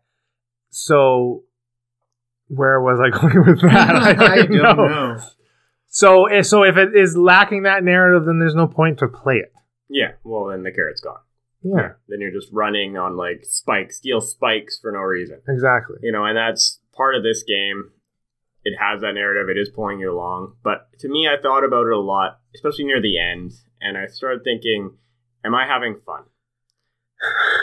so you forget to have fun. I, I, I did. I wrote that in my notes. Did I forget to have fun? And I think I was at one point, and especially in the last fight, the last battle's really hard. It's ex- incredibly difficult. like just stupid hard. Like it, it, I mean, and there is no way you could do that battle staying up top in the open. I don't believe there's a single I way don't do think that. you can do it without being almost border, without borderline gaming the game. Like trying to like you know just get super lucky, like stuck to a corner, hope a grenade's just missing you by a millimeter. You know, right, like right, and right. I only ended up beating it because the one of the last major gu- uh, enemies glitched out and will stop firing at me. Oh, really? I was like down to very little health. There was one left, and he was just standing there, and I just backed away and unloaded on him Nice. with double shotguns and killed him. nice. and I was like, "Ch- hooray! You know, it was over. you get the great cutscenes at the end, which are beyond violent. I want to talk about the the violence in that game. Um, I think it sets like a new bar for for violence at points. Um, the uh, so BJ gets his head cut off in the game. Yeah, he gets executed. He gets executed, so he gets caught. He's Shit. on trial. There's a really, really hard part, probably the second hardest part in the game, where you're you uh, take a gun from one of the guards at your trial, and you're fighting your way through all the guards. It's super hard. You have nothing to start with. You just have one gun, and then uh, you you fight your way out. You escape, and you end up in a room with your your Find mother your mom. and you have a conversation with her. BJ, you know, breaks down and is basically crying about his mm-hmm. life, and he's, you know, not going to be there for the birth of his kids, and then he realizes it's just a daydream. It's a motherfucking dream. Oh. And he's been carted to the goddamn executioner's block. Yeah, he's he's there, and they're like executed to death. Okay, was the fight a daydream or was the whole game a The, daydream? no, The fight the, was a the daydream. courtroom fight. Yeah, the hard one of the Oh. second The hardest part in- motherfucking courtroom fight that I literally spent two fucking hours trying to beat Me too. was a Oh. fucking dream. I did it on Fuck! I did it on Christmas Eve. That So- is so deflating on like every level. Oh, the whole thing, and then you're like, oh, mother, oh, you're Wait a second, are you dead? Because yeah, because your mom get your dad takes in the game sends your mom off uh, when the Nazis come to America because she's part Jewish. yeah, you rats he on rats on her. her. And they take her Oh. away. Yeah. So um, you find out this as you're killing your father. Um, yeah. yeah. What a happy, happy, happy game. Yeah. Right, because you return to your childhood home yeah, and your dad's there, which is great. It's filled with some awesome cutscenes. and he calls the Nazis on you, Yeah, Ho, ho, ho. and you get caught. yeah. So like his dad just went like full Nazi. Oh yeah, his he's just, dad like, is, is full full Nazi sympathizer. Yeah. Yeah, yeah, that's one hundred Yeah, and percent. that's how you get caught. That's how they- that's how they Oh, catch so that's how you're. That's a oh, difficult fight in That's that house too. So they bring the big airship over that Hel- Yeah, Olga yeah. arrives on, and it literally picks the house up. and you're in the house, Yeah. and they're trying to. And And it's constantly spinning Yeah. around. And, that's yeah, a hard part too. Yeah, that was really hard. Jesus. Yeah, so you you're on the executioner's block, and they chop your head off. Yep. And as your head's falling, the uh, your teammates have a robot c- that comes. A drone. It, it comes from underneath like a waterfall thing. A drone grabs your head, drops a different head. Yeah. So it still Into like looks a like, oh, into like a fiery pit. that the head was falling because it falls behind a, a block and you can't see it for a sec. So they grab you. Another head they drop. they take you. They rush you back. They attach you to a, a robot body. A super a Oh! super soldier body. A super soldier Super body. soldier body. And uh, so your head, your head's been without oxygen for a certain period of time. They think you're dead, but miraculously you're Yeah, alive, and now you have a fully functioning body. And That's how you get out of the suit. and that's how you get into Ah. normal, like your normal health again. Yeah. So now instead of having 200 armor, you have you know 100. 100, 100. Okay, so what freaking part of the game was that at? Because I got to that point and it felt like I had been playing for three quarters of that game already. Okay, so I feel like that was probably Pretty quick. probably two thirds the way through. I think Oh, okay. because like really, Okay. What else is after that? Venus. Yeah, because you go to Venus because they think you're dead. Yeah, that's right. So now, now everything thinks Blazkowicz's dead, Yeah, and you can hit the Nazis like super hard. and then uh, there's like what what's after that? The the mage. Oh, you're getting the codes. Yeah. You like the Ober Commander yeah, codes. right. Um, yeah, I think that's pretty. There's not that much really. No. Yeah, that's true. No, there I isn't. guess at that point, so you get to choose at that point like up, a major upgrade for your super soldier body. right. and it can be like a stealth upgrade or like a, a stealth upgrade so you can reach certain heights or like just a extra powerhouse upgrade. I chose stealth so I could go in these, these little tiny grates, like almost That's a like, really oh, good um, one. nice. like a snake or something, Yeah. and then you could just like slice people's ankles off with their with the axe. That was a cool. one. That axe is brutal. If you want to talk about the violence, like there's been two games ever that have had such explicit violence that I felt a little sick to my stomach. Resident Evil 7 was one, this was the second. I I mean I knew it was a first person shooter, but um I mean I have a I had past tense a decent graphical rig and yeah, it was gross the amount of blood and killing like right in the beginning like when uh, oh, when she cuts her head off, she cuts her head off and and she's like, "Give it a kiss, oh, poor Caroline. give us a kiss." or sweet Caroline. Give us a kiss. And then, Bum, ba-da. but even just the whole thing, like I'm afraid to use the um fire axe because like I feel my clavicle like pain when I'm like chopping people in the shoulder. It like hurts me. Yeah. I'm like empathetic. You got the old swinger's uh, shoulder. That was like the natural upgrade from the uh, the the prequel game for the first the, the first game that came out. There was Yeah. like a prequel expansion where you get a crowbar. Oh, And It's that- basically like two pieces of a pipe. Yeah, or One a with- pipe. Yeah, One with the curve part and then one with like a sharp part yeah, that you use and you can climb walls with them yeah. too. It's just a tool he uses throughout the whole uh, prequel. Yeah. and in this one, he he gets an axe. wow, that's Yeah. funny. I also like the What was knives. what was he using in the first one? I think just throwing knives and a knife. Oh yes, right, right, okay. Yeah. Yeah, the axe is definitely a What's he gonna get in the next one? Like katana? yeah, fuck. are, Chainsaw. are the Japanese in still in this? 'Cause oh yeah, That'd be a cool what are the. Japanese? I, I don't know. I can't remember. Man, that's a good question. I think they're involved, but I can't remember now. Yeah, because uh, oh man, that's a really good question. Yeah, they could totally explore that. Well, they got to get involved now, right? They got to step up after Yeah. they uh, executed ex- executed uh, Olga on like TV. Yeah, The Japanese have to get in. yeah, Yeah, and in like pretty much any you know alternate future, the Japanese basically they they remain strong if they won World War II, but they only have the Pacific coast of North America. So they've probably been there. You're probably going to go to California or something like that. um, Fight them. The end. The ending in that game is really good. Like just the last cutscene and stuff. yeah. It's really rewarding and it's worth it. Like they rounded out really good. It's- Does he have his kid? Like his kid born? Like, Uh, "Ah, no, they baby they born. Baby they get the uh, they get the codes and everything, and they I forget, what do they nuke? They nuke something to get away. Um, what do they blow up? What the fuck? Oh, there isn't the Roswell Institute, the Roswell Center? 'Cause the- Isn't that where they have all the alien tech and shit? They did in the first part, but then I think they blow up Oh. that ship or whatever that they're Their airship, right? yeah Okay. right. They Oh, take out their major airship. Yeah, yeah.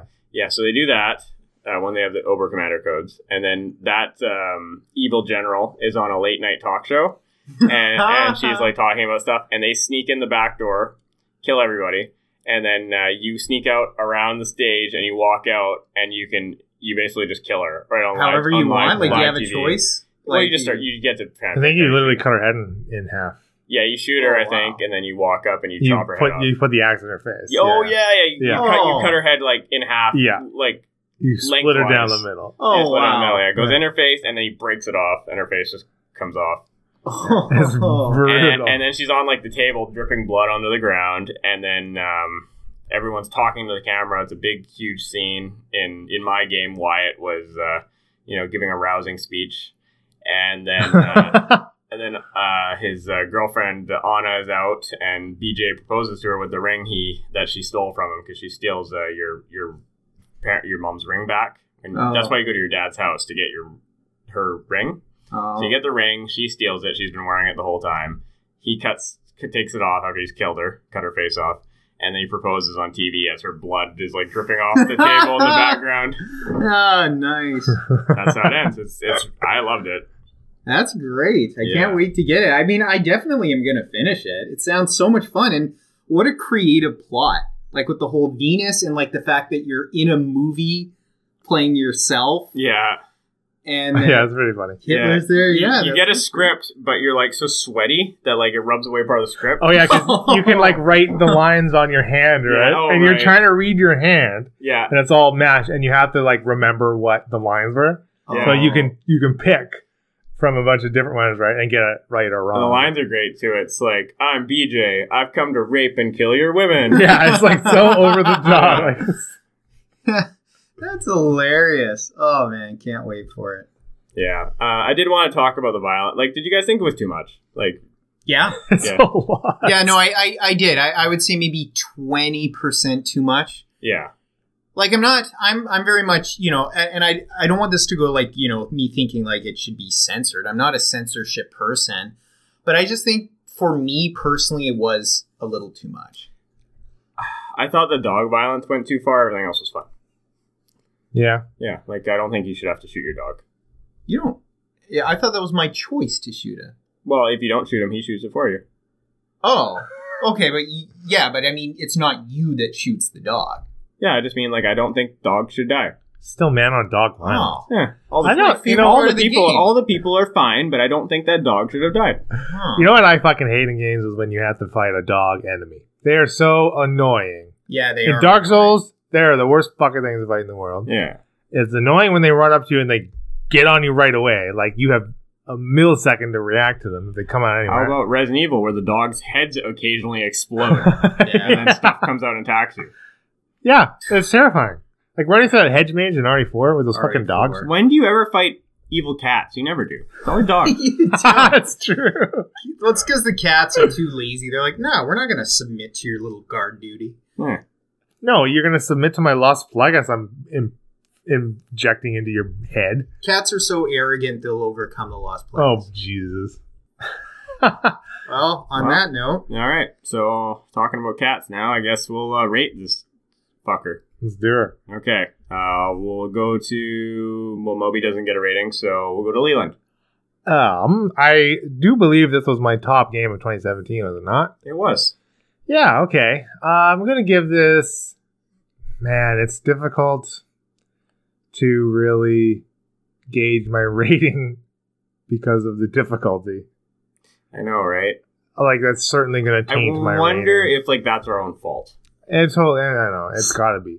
But then, like you said, though, finding that balance of engaging gameplay Yeah. and challenge, right? I don't think that would be there on a lower difficulty. I, I'm not sure. Maybe I should try it though. Yeah, maybe. I could replay it for Wyatt Root on a lower difficulty. I would think I might try it again, one difficulty down. Yeah, see, the difficulty down is the one I played on. It's still pretty hard. Yeah. Like, I didn't play it on Terrabilly. No, I played I- on the one below. okay. And Terrabilly was horrible. Yeah, Ter- Terrabilly is like extreme, like sometimes. and the yeah. next one up is like European extreme, Yeah. like I mean MGS two style. Yeah. right. Like You only live once. yeah, fuck. So I'm gonna I'm gonna go with a solid eight. Yeah. Um. You know, I think that's that's a pretty good way to go with it. I'd say about eight and a half for me. Yeah, okay. It's kind of hovering between eight and a half and nine.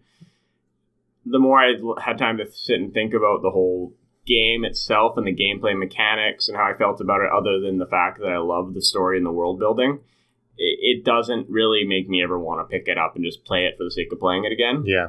So yeah, I think eight and a half for me. Okay. Cool. That's Sweet. it. So Moby, you get you get no rating. no, no, and it, that's completely fair. You know, I just say my Marty estimated yesterday is about fifty percent complete. I think you're close to fifty. yeah, and my impressions are good. Yeah. It's not outstanding, um, but it's quite good, and I will finish it off. as soon Okay. as I can. Good. I hope you do. And you can get back to us with uh, with a rating. When, I will. do. Yeah, it's a good idea. All right, let's get uh, let's get the show on the road. Let's get into the crazy about cardboard segment, where, as uh, Marty previously alluded to at the beginning statements of our episode, this is uh, we're gonna be talking about classic games and what we think what we think could make makes a game classic. You know, in quotations, uh, what games up and coming like could will could become classics, what we think should already be a classic, that kind of thing. So uh, the first question we kind of had is, um, what do you guys think uh, makes a you know seemingly average, possibly at the time, but what makes that game a classic? What do you think, Mo? Well, you know, I've, I've got a lot of notes on this today. I've got some pretty amusing stuff. Um, I I hope. I, I think a classic game, uh, classic board game, uh, has to have accessible mechanics first of all, because I think actually I should take a step back here. I kind of went at this at the angle of games that are very popular and widespread. You know, such as your Yahtzees, Monopolies, Unos, those kind of things. And I may risk, and I may or may not have gone down the right track with that Okay, but that's kind of you know where I went. I, I think if we want to, was your intention to talk about both hardcore and casual? Like, were you guys thinking about talking more hardcore and casual board games, or Yeah. When I was thinking classic, I was thinking in terms of the ones that have been around a long period of time and have Okay. stood the test of time, like a Monopoly, like a Yahtzee, uh, maybe even like a Axis and Allies, something that's been a big name for a long time. right? I think there is again accessible mechanics. I think games that have very opaque mechanics uh, really have trouble getting to that classic level outside of the board gaming community because I think it's a lot like the Nintendo Wii. You have to have that accessibility um, to have something that has a lot of widespread popularity. Unfortunately, I think that comes at the cost of creativity You guys alluded to it by talking about Lord of the Rings risk. There are so many friggin' risks and monopolies There are a and lot, stuff yeah. out there. And one of the things that I I think is indicative of a game that the public thinks is classic, but unfortunately hurts creativity, is that constant reskinning and reissuing of these games. It's like there's always a palette swap of these things. It's like rather than even changing a mechanic, you just uh, you know you make a Vancouver in the box. Well, e- Yes. exactly. But okay, but th- those types of games though, they have to, and that's how they keep selling them, right? That's all they they. Okay, a game Risk.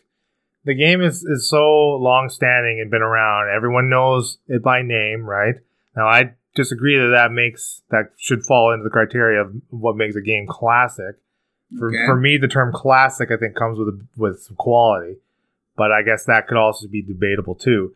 But since it's been around so long, they it's a property they have. It's a game that's cheaply produced and mass produced.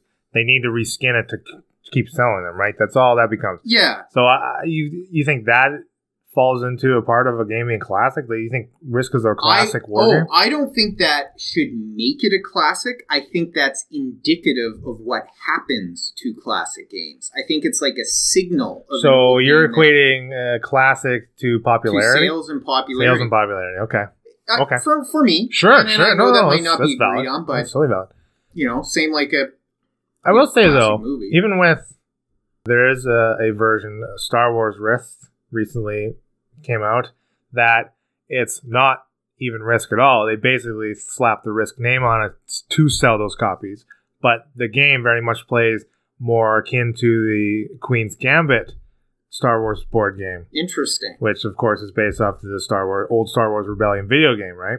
interesting. Um, so yeah, I, I think you can you can take advantage of that and make it work for you both ways. Still now injecting that creativity into something that that I've heard is an extremely enjoyable game, especially you know Queen's Gambit is fucking impossible to get unless you're going to be paying an, an arm and a leg for it. So I think you know there there is a, a positive side to that, maybe that reskinning thing and these these you know long-standing you know, quote unquote classic games being well known and you can take advantage of them. Then. There, there is a negative side to reskinning too, as I was arguing. And to back up my point, I have done some research on some of the most ridiculous skins, Oh, specifically for Monopoly, okay. that I found. Have any of you guys done research? This is gonna get this is gonna get weird. Okay, here we go. Okay, so I've got a number of them. Before we get into the what the fuck ones, um, Disney villain Monopoly. That was very specific, I felt. And I really wanted to see the cards on like what your community chest would be or what like Boardwalk would transfer to for Disney villains. Um, one that I thought was just exploitationist marketing, and I don't know how they would turn it into Monopoly. Walking Dead Monopoly. Um, that is yeah, that I- is that is a total slap on theme. one that is going to be incredibly appreciated by the T HUD podcast, and the one we wish we would have bought years and years ago. Horse Monopoly. Hey! All horse based. Everything is horses. The cover is horses, like running in a field. And that's all it is. Did uh, did you stumble across the Red Tube Monopoly? Uh, no, Marty, that one's still under development. Oh, okay. I think I kickstarted it. Yeah. you, you were the only backer. Okay, I crea- Well. I created the Kickstarter. Yes. Uh, another weird one Bass Fishing Monopoly. Wow. I don't know. It's got like this giant bass coming out of the water with a hook in it. Now, another weird one that is apparently incredibly cult popular and very expensive to get Sun-Maid Raisin Monopoly. what? The boxes, all those red Sun-Maid Raisin boxes, just like stacked on each other. I don't know how you make a whole fucking Monopoly out of that, but it's like this one is incredibly prestigious and popular. Very difficult and expensive to What the find. fuck? Is that just like a subculture of like monopolies where people Yeah, what collect the them? hell? Starting to wonder. This is like a weird Monopoly fetish. Like this is a fetishist This thing. one, there's a tiny village in England that has done nothing ever in history called Swindon, and they have their own monopoly, professionally named. Okay, now how about this? How about a monopoly called just Monopoly Monopoly, where it's just a bunch of different monopolies. Oh, In the Monopoly. that's meta. So Every like yeah, so like you you land on the Lord of the Rings Monopoly tile. that is meta. that's funny. Uh, That'd be awesome actually. One I found that Leland would want. It'll be his next birthday present. One Direction Monopoly. oh wow. Yes, Uh, I hope it still comes with Zayn. it. Oh, Zayn is on it. Okay, good. and Is he Boardwalk, Oh, he better be. or are they like know. the characters you play as? Uh, I didn't look that deep into Why it. didn't I- you look into this? Yeah, what the fuck? You know what? I really should have because it's really interesting when you talk about it. Like, you really want to see how you build this fairly complicated casual game. Like, you know, there's a lot of cards and properties and stuff. How do you make that for raisins? How many raisins exist? Simon Cowell X Factor error in your favor. Collect one hundred dollars. Now, beyond that, there I've found there, there's two more. There's two more, and one is the Monopoly I most want to play of these niche ones, and one okay, is the least. now let's guess what his most Oh, want to play. Oh is. fuck! You will never guess. okay, so yes. Top Gun Monopoly. if that exists, Wow. which I haven't found, then that would have been yes. Okay. No. Okay. Um. Bible study monopoly. Oh, I was gonna say God Monopoly. Uh, you know what, guys? Because this. okay, what is God- it? Godopoly. Hit- hit- No, it's, just, it's just because the art actually looked really well done, from what I could see. Street Fighter Monopoly. Oh, oh yeah, cool, it's got like really cool, good art, like on the board and everything, and it, it looks like they tried hard. well, we weren't close. Nope. The one that I least want to do, which again you'd never guess, so don't even try, just because it looks boring as all shit. Research in Motion Monopoly, not BlackBerry, the company that makes Right. BlackBerry, but just for their own company, which What? is just some tech company in What? Canada. Who put who put that out? I don't know. What's like What's the going tagline on? says, "Celebrate the 25th anniversary of this Canadian legend." Wow. And it's like, no, I have better things to do than play research That's weird. in motion. I'd rather play novel. T-Ed Monopoly.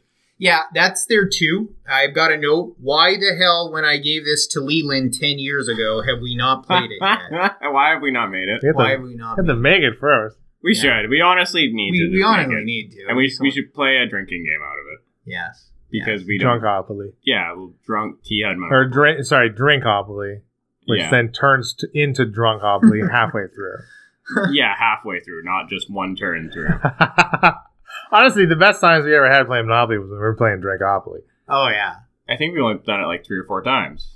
And we, the That's worst true. decision we ever made was allowing us to use shots as betting tools. Oh yeah. Which Well, okay, so okay. quickly. So a, sh- a shot of beer was worth a hundred bucks. yeah, and a shot of hard. And a shot of hard was worth a grand. Makes sense. Right. So we, if anyone, nobody wants the product, it goes up for bid.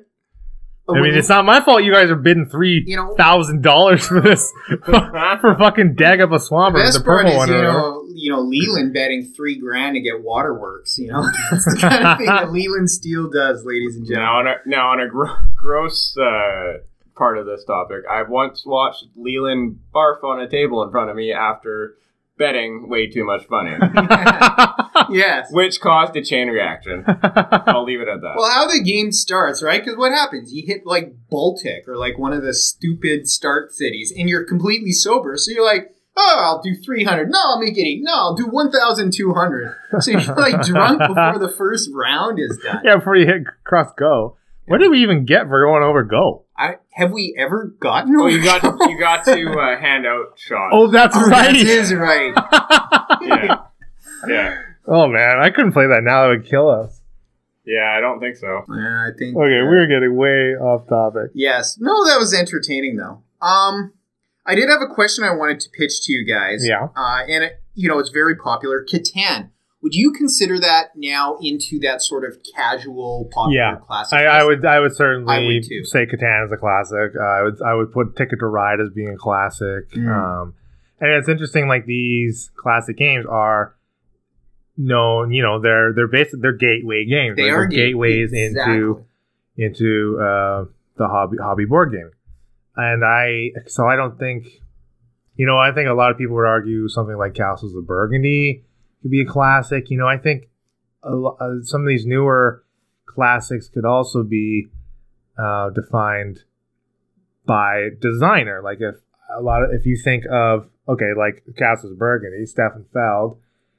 If you think of a Feld Feld's repertoire of, of designs, I think that's what people lean into and say, you know what, this is a classic Feld. You know, this has Ah, okay. this has like this is a this is a classic Rosenberg kind of thing, like Agricola classic Rosenberg, and because because a lot of those designers, you know, they oftentimes they re- they repeat mechanics, they refine or they add right, and they use them in different ways, but generally they got a kind of a skeleton. You know, they have a structure that they they add to or take away from, generally, and as they build a catalog I think that's a lot easier to to you have just a narrower scope, right? And then that then that that classic meaning is, I mean, it's a little I don't want to say ah, downgraded, but I don't mean that derogatorily. You know what you know what I'm getting at? Like it's much easier to apply that label to something in that smaller pool of games and comparisons. What's interesting is when you were talking there and you're saying, you know, like this is a classic Rosenberg or whatever, it it, it sounds like you're talking about art. And, and maybe it's coming to Yeah. that nowadays. Yeah, yeah. You know? Also makes me think of like a famous director, like oh, that's like a classic Spielberg film. Yeah. Totally, Yeah. totally, because it's uh, you know they have their style, they have, Yeah. a, they have a directing style. They have actors they like to work with. Sure, exactly, totally, right? They, uh, yeah, exactly. The designers they have a designing style. They, you know, um, it could be a specific mechanic that they enjoy working with and tweaking around, kind of thing. You know, Which is interesting when you think about something like a Monopoly or a Risk. It does really remind you of like a Call of Duty or like a NHL game where it's like every year or as often as they can, we get the new you know version or like a different version or a spin-off.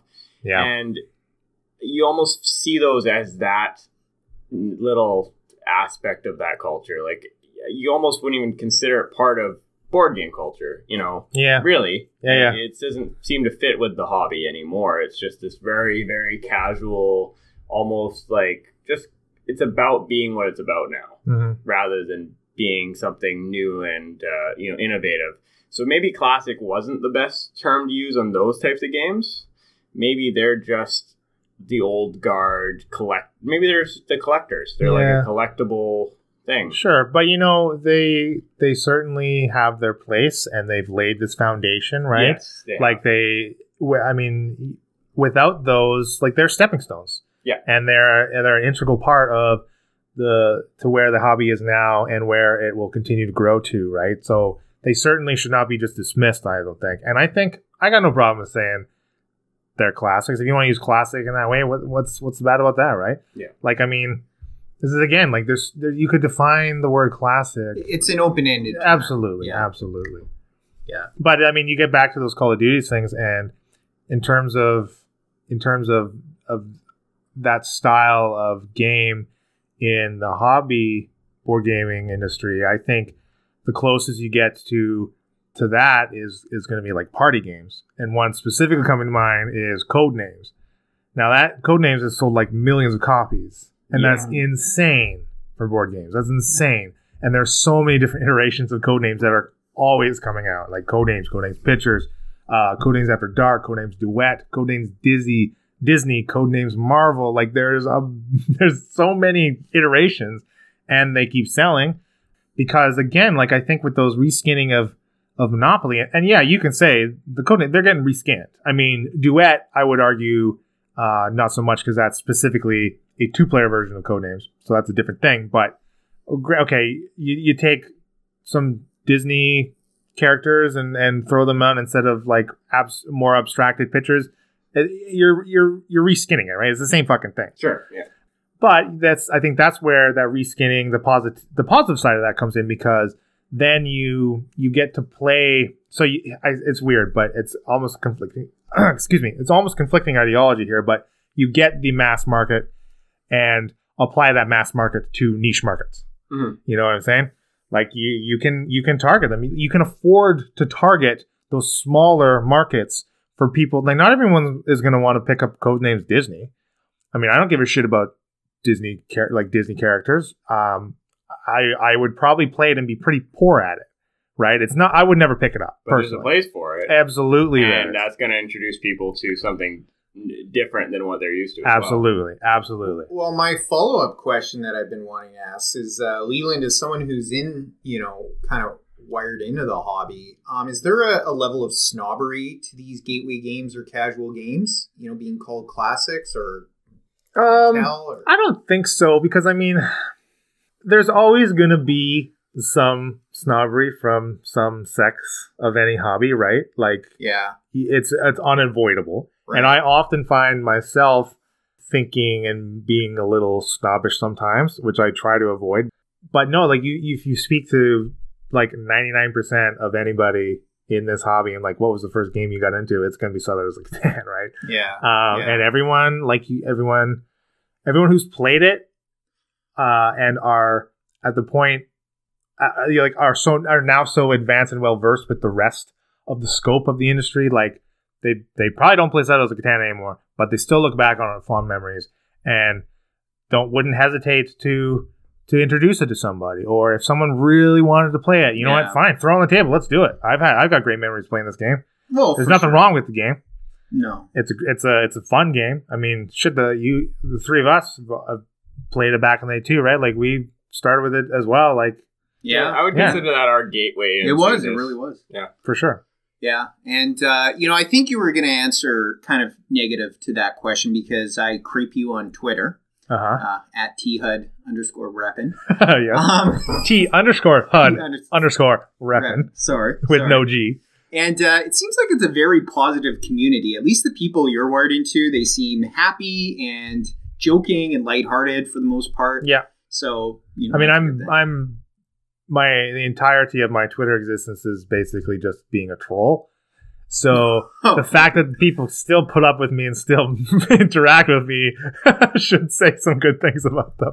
I mean, hashtag Encouragement Club. Shout out. Well, it's Good just stuff. because you're damn hot. That's Yeah. right. that's, that's right. That's right. I'm funny too, and I'm smart. No one cares. I'm about not just a pretty face. You're a pretty face.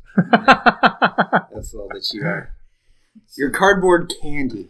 I wanted. I wanted to know if you guys um, feel there are any classic games out there that we really feel deserve their status. Like, okay, this like this is probably considered a classic game, and it's very deser- deserving of it. Yeah. Like, is that what a Catan is to you? Like, yeah, I would say yes. Okay. I, and again, and again, it's it's it's like how it's so open ended. This this term, right? This this label, but I do think they are classics uh, again because of the nature of uh, of of how well they are to at introducing people. Mhm. And like Moby said, uh, mechanics they're easy to grasp. They're relatively simple. Um, they're but still remain engaging through a gameplay. Right? They're not. It's Mhm. not. You don't jump in and you're not just rolling dice every turn, right? And then you know, oh great, random stuff happens, kind of thing. And they, yeah, they're totally accessible. Uh, I would, I yeah, I think they're well deserved. I can't really think of anything that that would be considered to be classic and and that I fully disagree with. I mean, mainly because like a lot of a lot of the games like I just have never experienced. Right. Right? I mean, you you can't. How do you? And again, the classic games to be different classic to everybody. I. I fully disagree with Risk as a classic. I will admit it's considered one, but I, I actually, newsflash, don't really like Risk, even though we played it a few times. Um, I find its mechanics, frankly, just boring. It's what you just said. It literally is just moving piles of, you know, nondescript pawns across the board and rolling dice and just matching up dice Yeah. and you know higher lower and i think where Axis and Allies is a classic is its innovative way of scoring hits allowed it to build several different levels of units which risk doesn't have and i saw a lot of Axis and Allies in twilight imperium's Oh, yeah, mechanics, which were basically just the inverted Yes. mechanic Axis and Allies was apparently a very very big influence on. Sure, and Yeah. even that the larger ships can take two hits, battleships and Oh, yeah. Axis and Allies Absolutely. can take two hits Yep, too. So Yeah, and and you know it's, I mean, yeah, I, I, I okay, I agree with that. I agree with you for sure. I I very much like and Allies. Now I enjoy it. I back when we were playing it and we were teenagers, I was not so hot on it. I don't know what the resistance was. I don't know why because I never really gave it a fair shake. oh yeah, I will honestly say, but yeah, I just uh, it just it's just a, a notch above, right? It's And I would say though it does lose some of the accessibility Yes, I would agree. for sure, but the the the different tiers of units just uh, just inject the so much more strategic value to the game overall. And uh, honestly, you could you can full fully ignore it if you wanted. I mean, you could just build tanks, tanks, tanks all you want, right? Yeah. You're just rolling. Those are just the like nice mid range. You got to hit those threes, threes or lower or, or whatever it is to to, Yeah. to land the hits. Like they're a solid unit, and if that's how you want to play, just roll an army of tanks out, out into Germany and take them over if you wanted. Yeah. So yeah, absolutely. uh, yeah, I, I agree. I totally agree with that. I, Axis and Allies is, is a great game, and I think uh, a lot of a lot of the parts that TI4 emulates uh, are really a big part of what makes TI4 so fun to me Mhm. and and so enjoyable and so again strategic and tactical and I mean there's so many different ships. You can compose a fleet of your own ships in TI4 so differently, and uh, man, it's just yeah, it's so good, yeah. so good. Yeah. Absolutely. Well, I was trying. I was thinking of any games recently released that I think might uh, could have opportunity to become considered a classic. And man, I uh, I'm really thinking. Do you guys have any anything that jumps to mind from the from the few games you guys have played? Anything that you think? I think overall, I think pandemic will be looked at as Oh, that yeah, within yeah. 10, Yep. 15 years, a- in- including pandemic legacy, because I think that was kind of a, a door breaker um, in legacy games. You can correct it me was if I'm wrong. no, no, yeah, it, it absolutely was. Yeah, it started the It- the it started trend of that. legacy games. And I think being a trendsetter like that, especially with how the hobby's blowing up, I think it'll be like a considered a Hall of Fame, you know, game. Yep. Um, another classic that we played because it was a classic, uh, Twilight Struggle. Long Yeah. time rated Oh, yeah. of Absolutely. time. Absolutely. So that one already is a classic. Yeah. Yeah. Those are those are really good choices. Really good choices. You know, I, I think uh, the resistance for me is Mhm. one that I don't know if it is for other groups of people, but Yeah. I think for us, it's a, considered a classic. Yeah. you know that's an awesome pick because like if you think you think of any social deduction game that is released since, it is always directly compared to the resistance. Mhm. And I think that is a s- very a sign that's you have that foundation, right? And like th- games like Secret Hitler, like it's basically it's the resistance with maybe a couple more things you, you do. Yeah. Now I wasn't a big fan of Secret Hitler. I only played it twice, but uh, people ran to rave about it. And but man, Resistance is is it for me, man. I love Resistance. Yeah. so fun. Yeah. that's a really good choice. Based on that brief experience I had with Secret Hitler, I thought that the resistance was better. Yeah, I, I, I agree with that too. I yeah, the thing about Secret Hitler, so we were playing full ten players, which I think is too many. Yeah. And also like I mean they're not the rules aren't that hard to grasp. We I briefly had known the rules and like relayed them to you like right before playing. Yeah. So no one really taught us, like officially taught us it as we were playing. But the two games we played, I played I was first game I think I was the fascists, second game I was the liberals. Both times all I did was vote yes every time to whatever was happening. Um, I don't I don't even know if I became the guy to choose the laws. I don't even think I was ever the chancellor in any of the games. But I did the exact same thing every single turn, and both games I won. So I don't know what that says. like I, I don't know what that says. I think part of it too is we being not familiar with the group of people we're playing with takes away from it a little bit because when you do Yeah. know the group a bit, it does help with the social deduction aspect and the That's true. interaction. That's true. You get- you get your own group meta, right? Yeah. And you can read. I mean, you, you, you can usually read your friends pretty well too sometimes, right? Yeah, Yeah. So that could be part of it. Yeah, that could that could very well be part of it. Yeah, totally. I mean, there were a great group of people. Um, Were they? they definitely uh, enjoy that game. I know for a fact all those people like fell in love with that game when listener introduced them to that group, and that was like he's he actually said to me that it's difficult for him to get them to play other heavier games, other styles of games because they just want to play that game so much. What other podcast actually interacts with, with their listener? I know. Well, I know, right? What I had other- listeners sleeping on my couch last week. I forgot. What, what other podcast is so desperate to keep their one listener? You know, It'd be kind of pathetic if we didn't have our gigantic audience of one. I'm so glad we have our our hundreds of downloads to really help us sleep at night. Those are all us over and over and over from different IP. you know how many different accounts I have? I how many know. different iTunes accounts I have?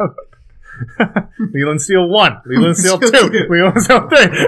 Marty Red Tube, Marty Tube Galore, Marty. and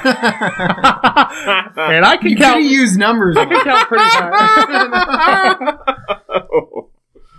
okay, are there any closing remarks you gentlemen might have on the topic of classic board games?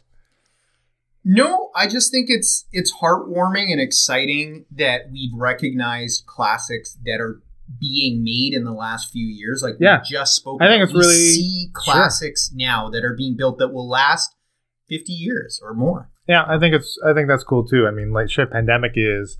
I think pandemic's just over a decade old now. I think it came out in 2007, if that's right.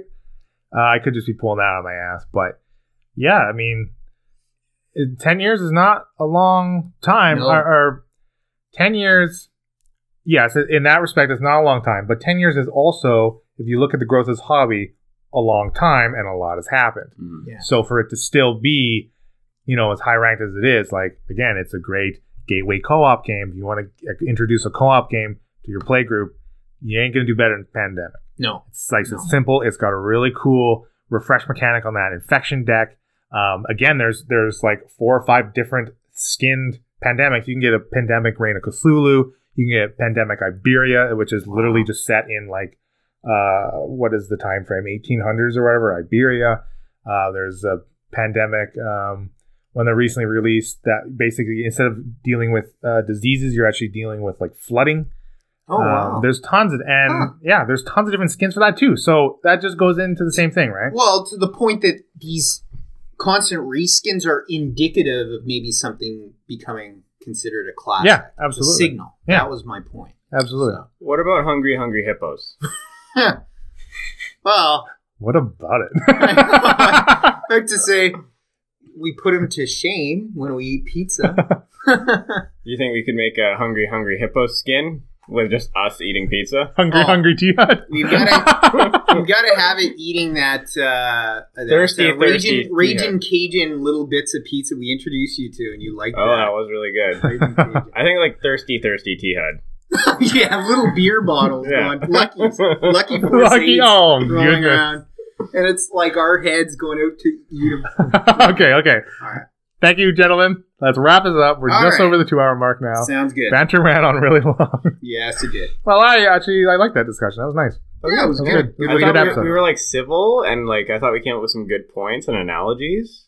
Yeah, the carrot thing, spot on. Yeah. Yeah, yeah. Leland and I came to agreements over Lincoln early on. So Thank you.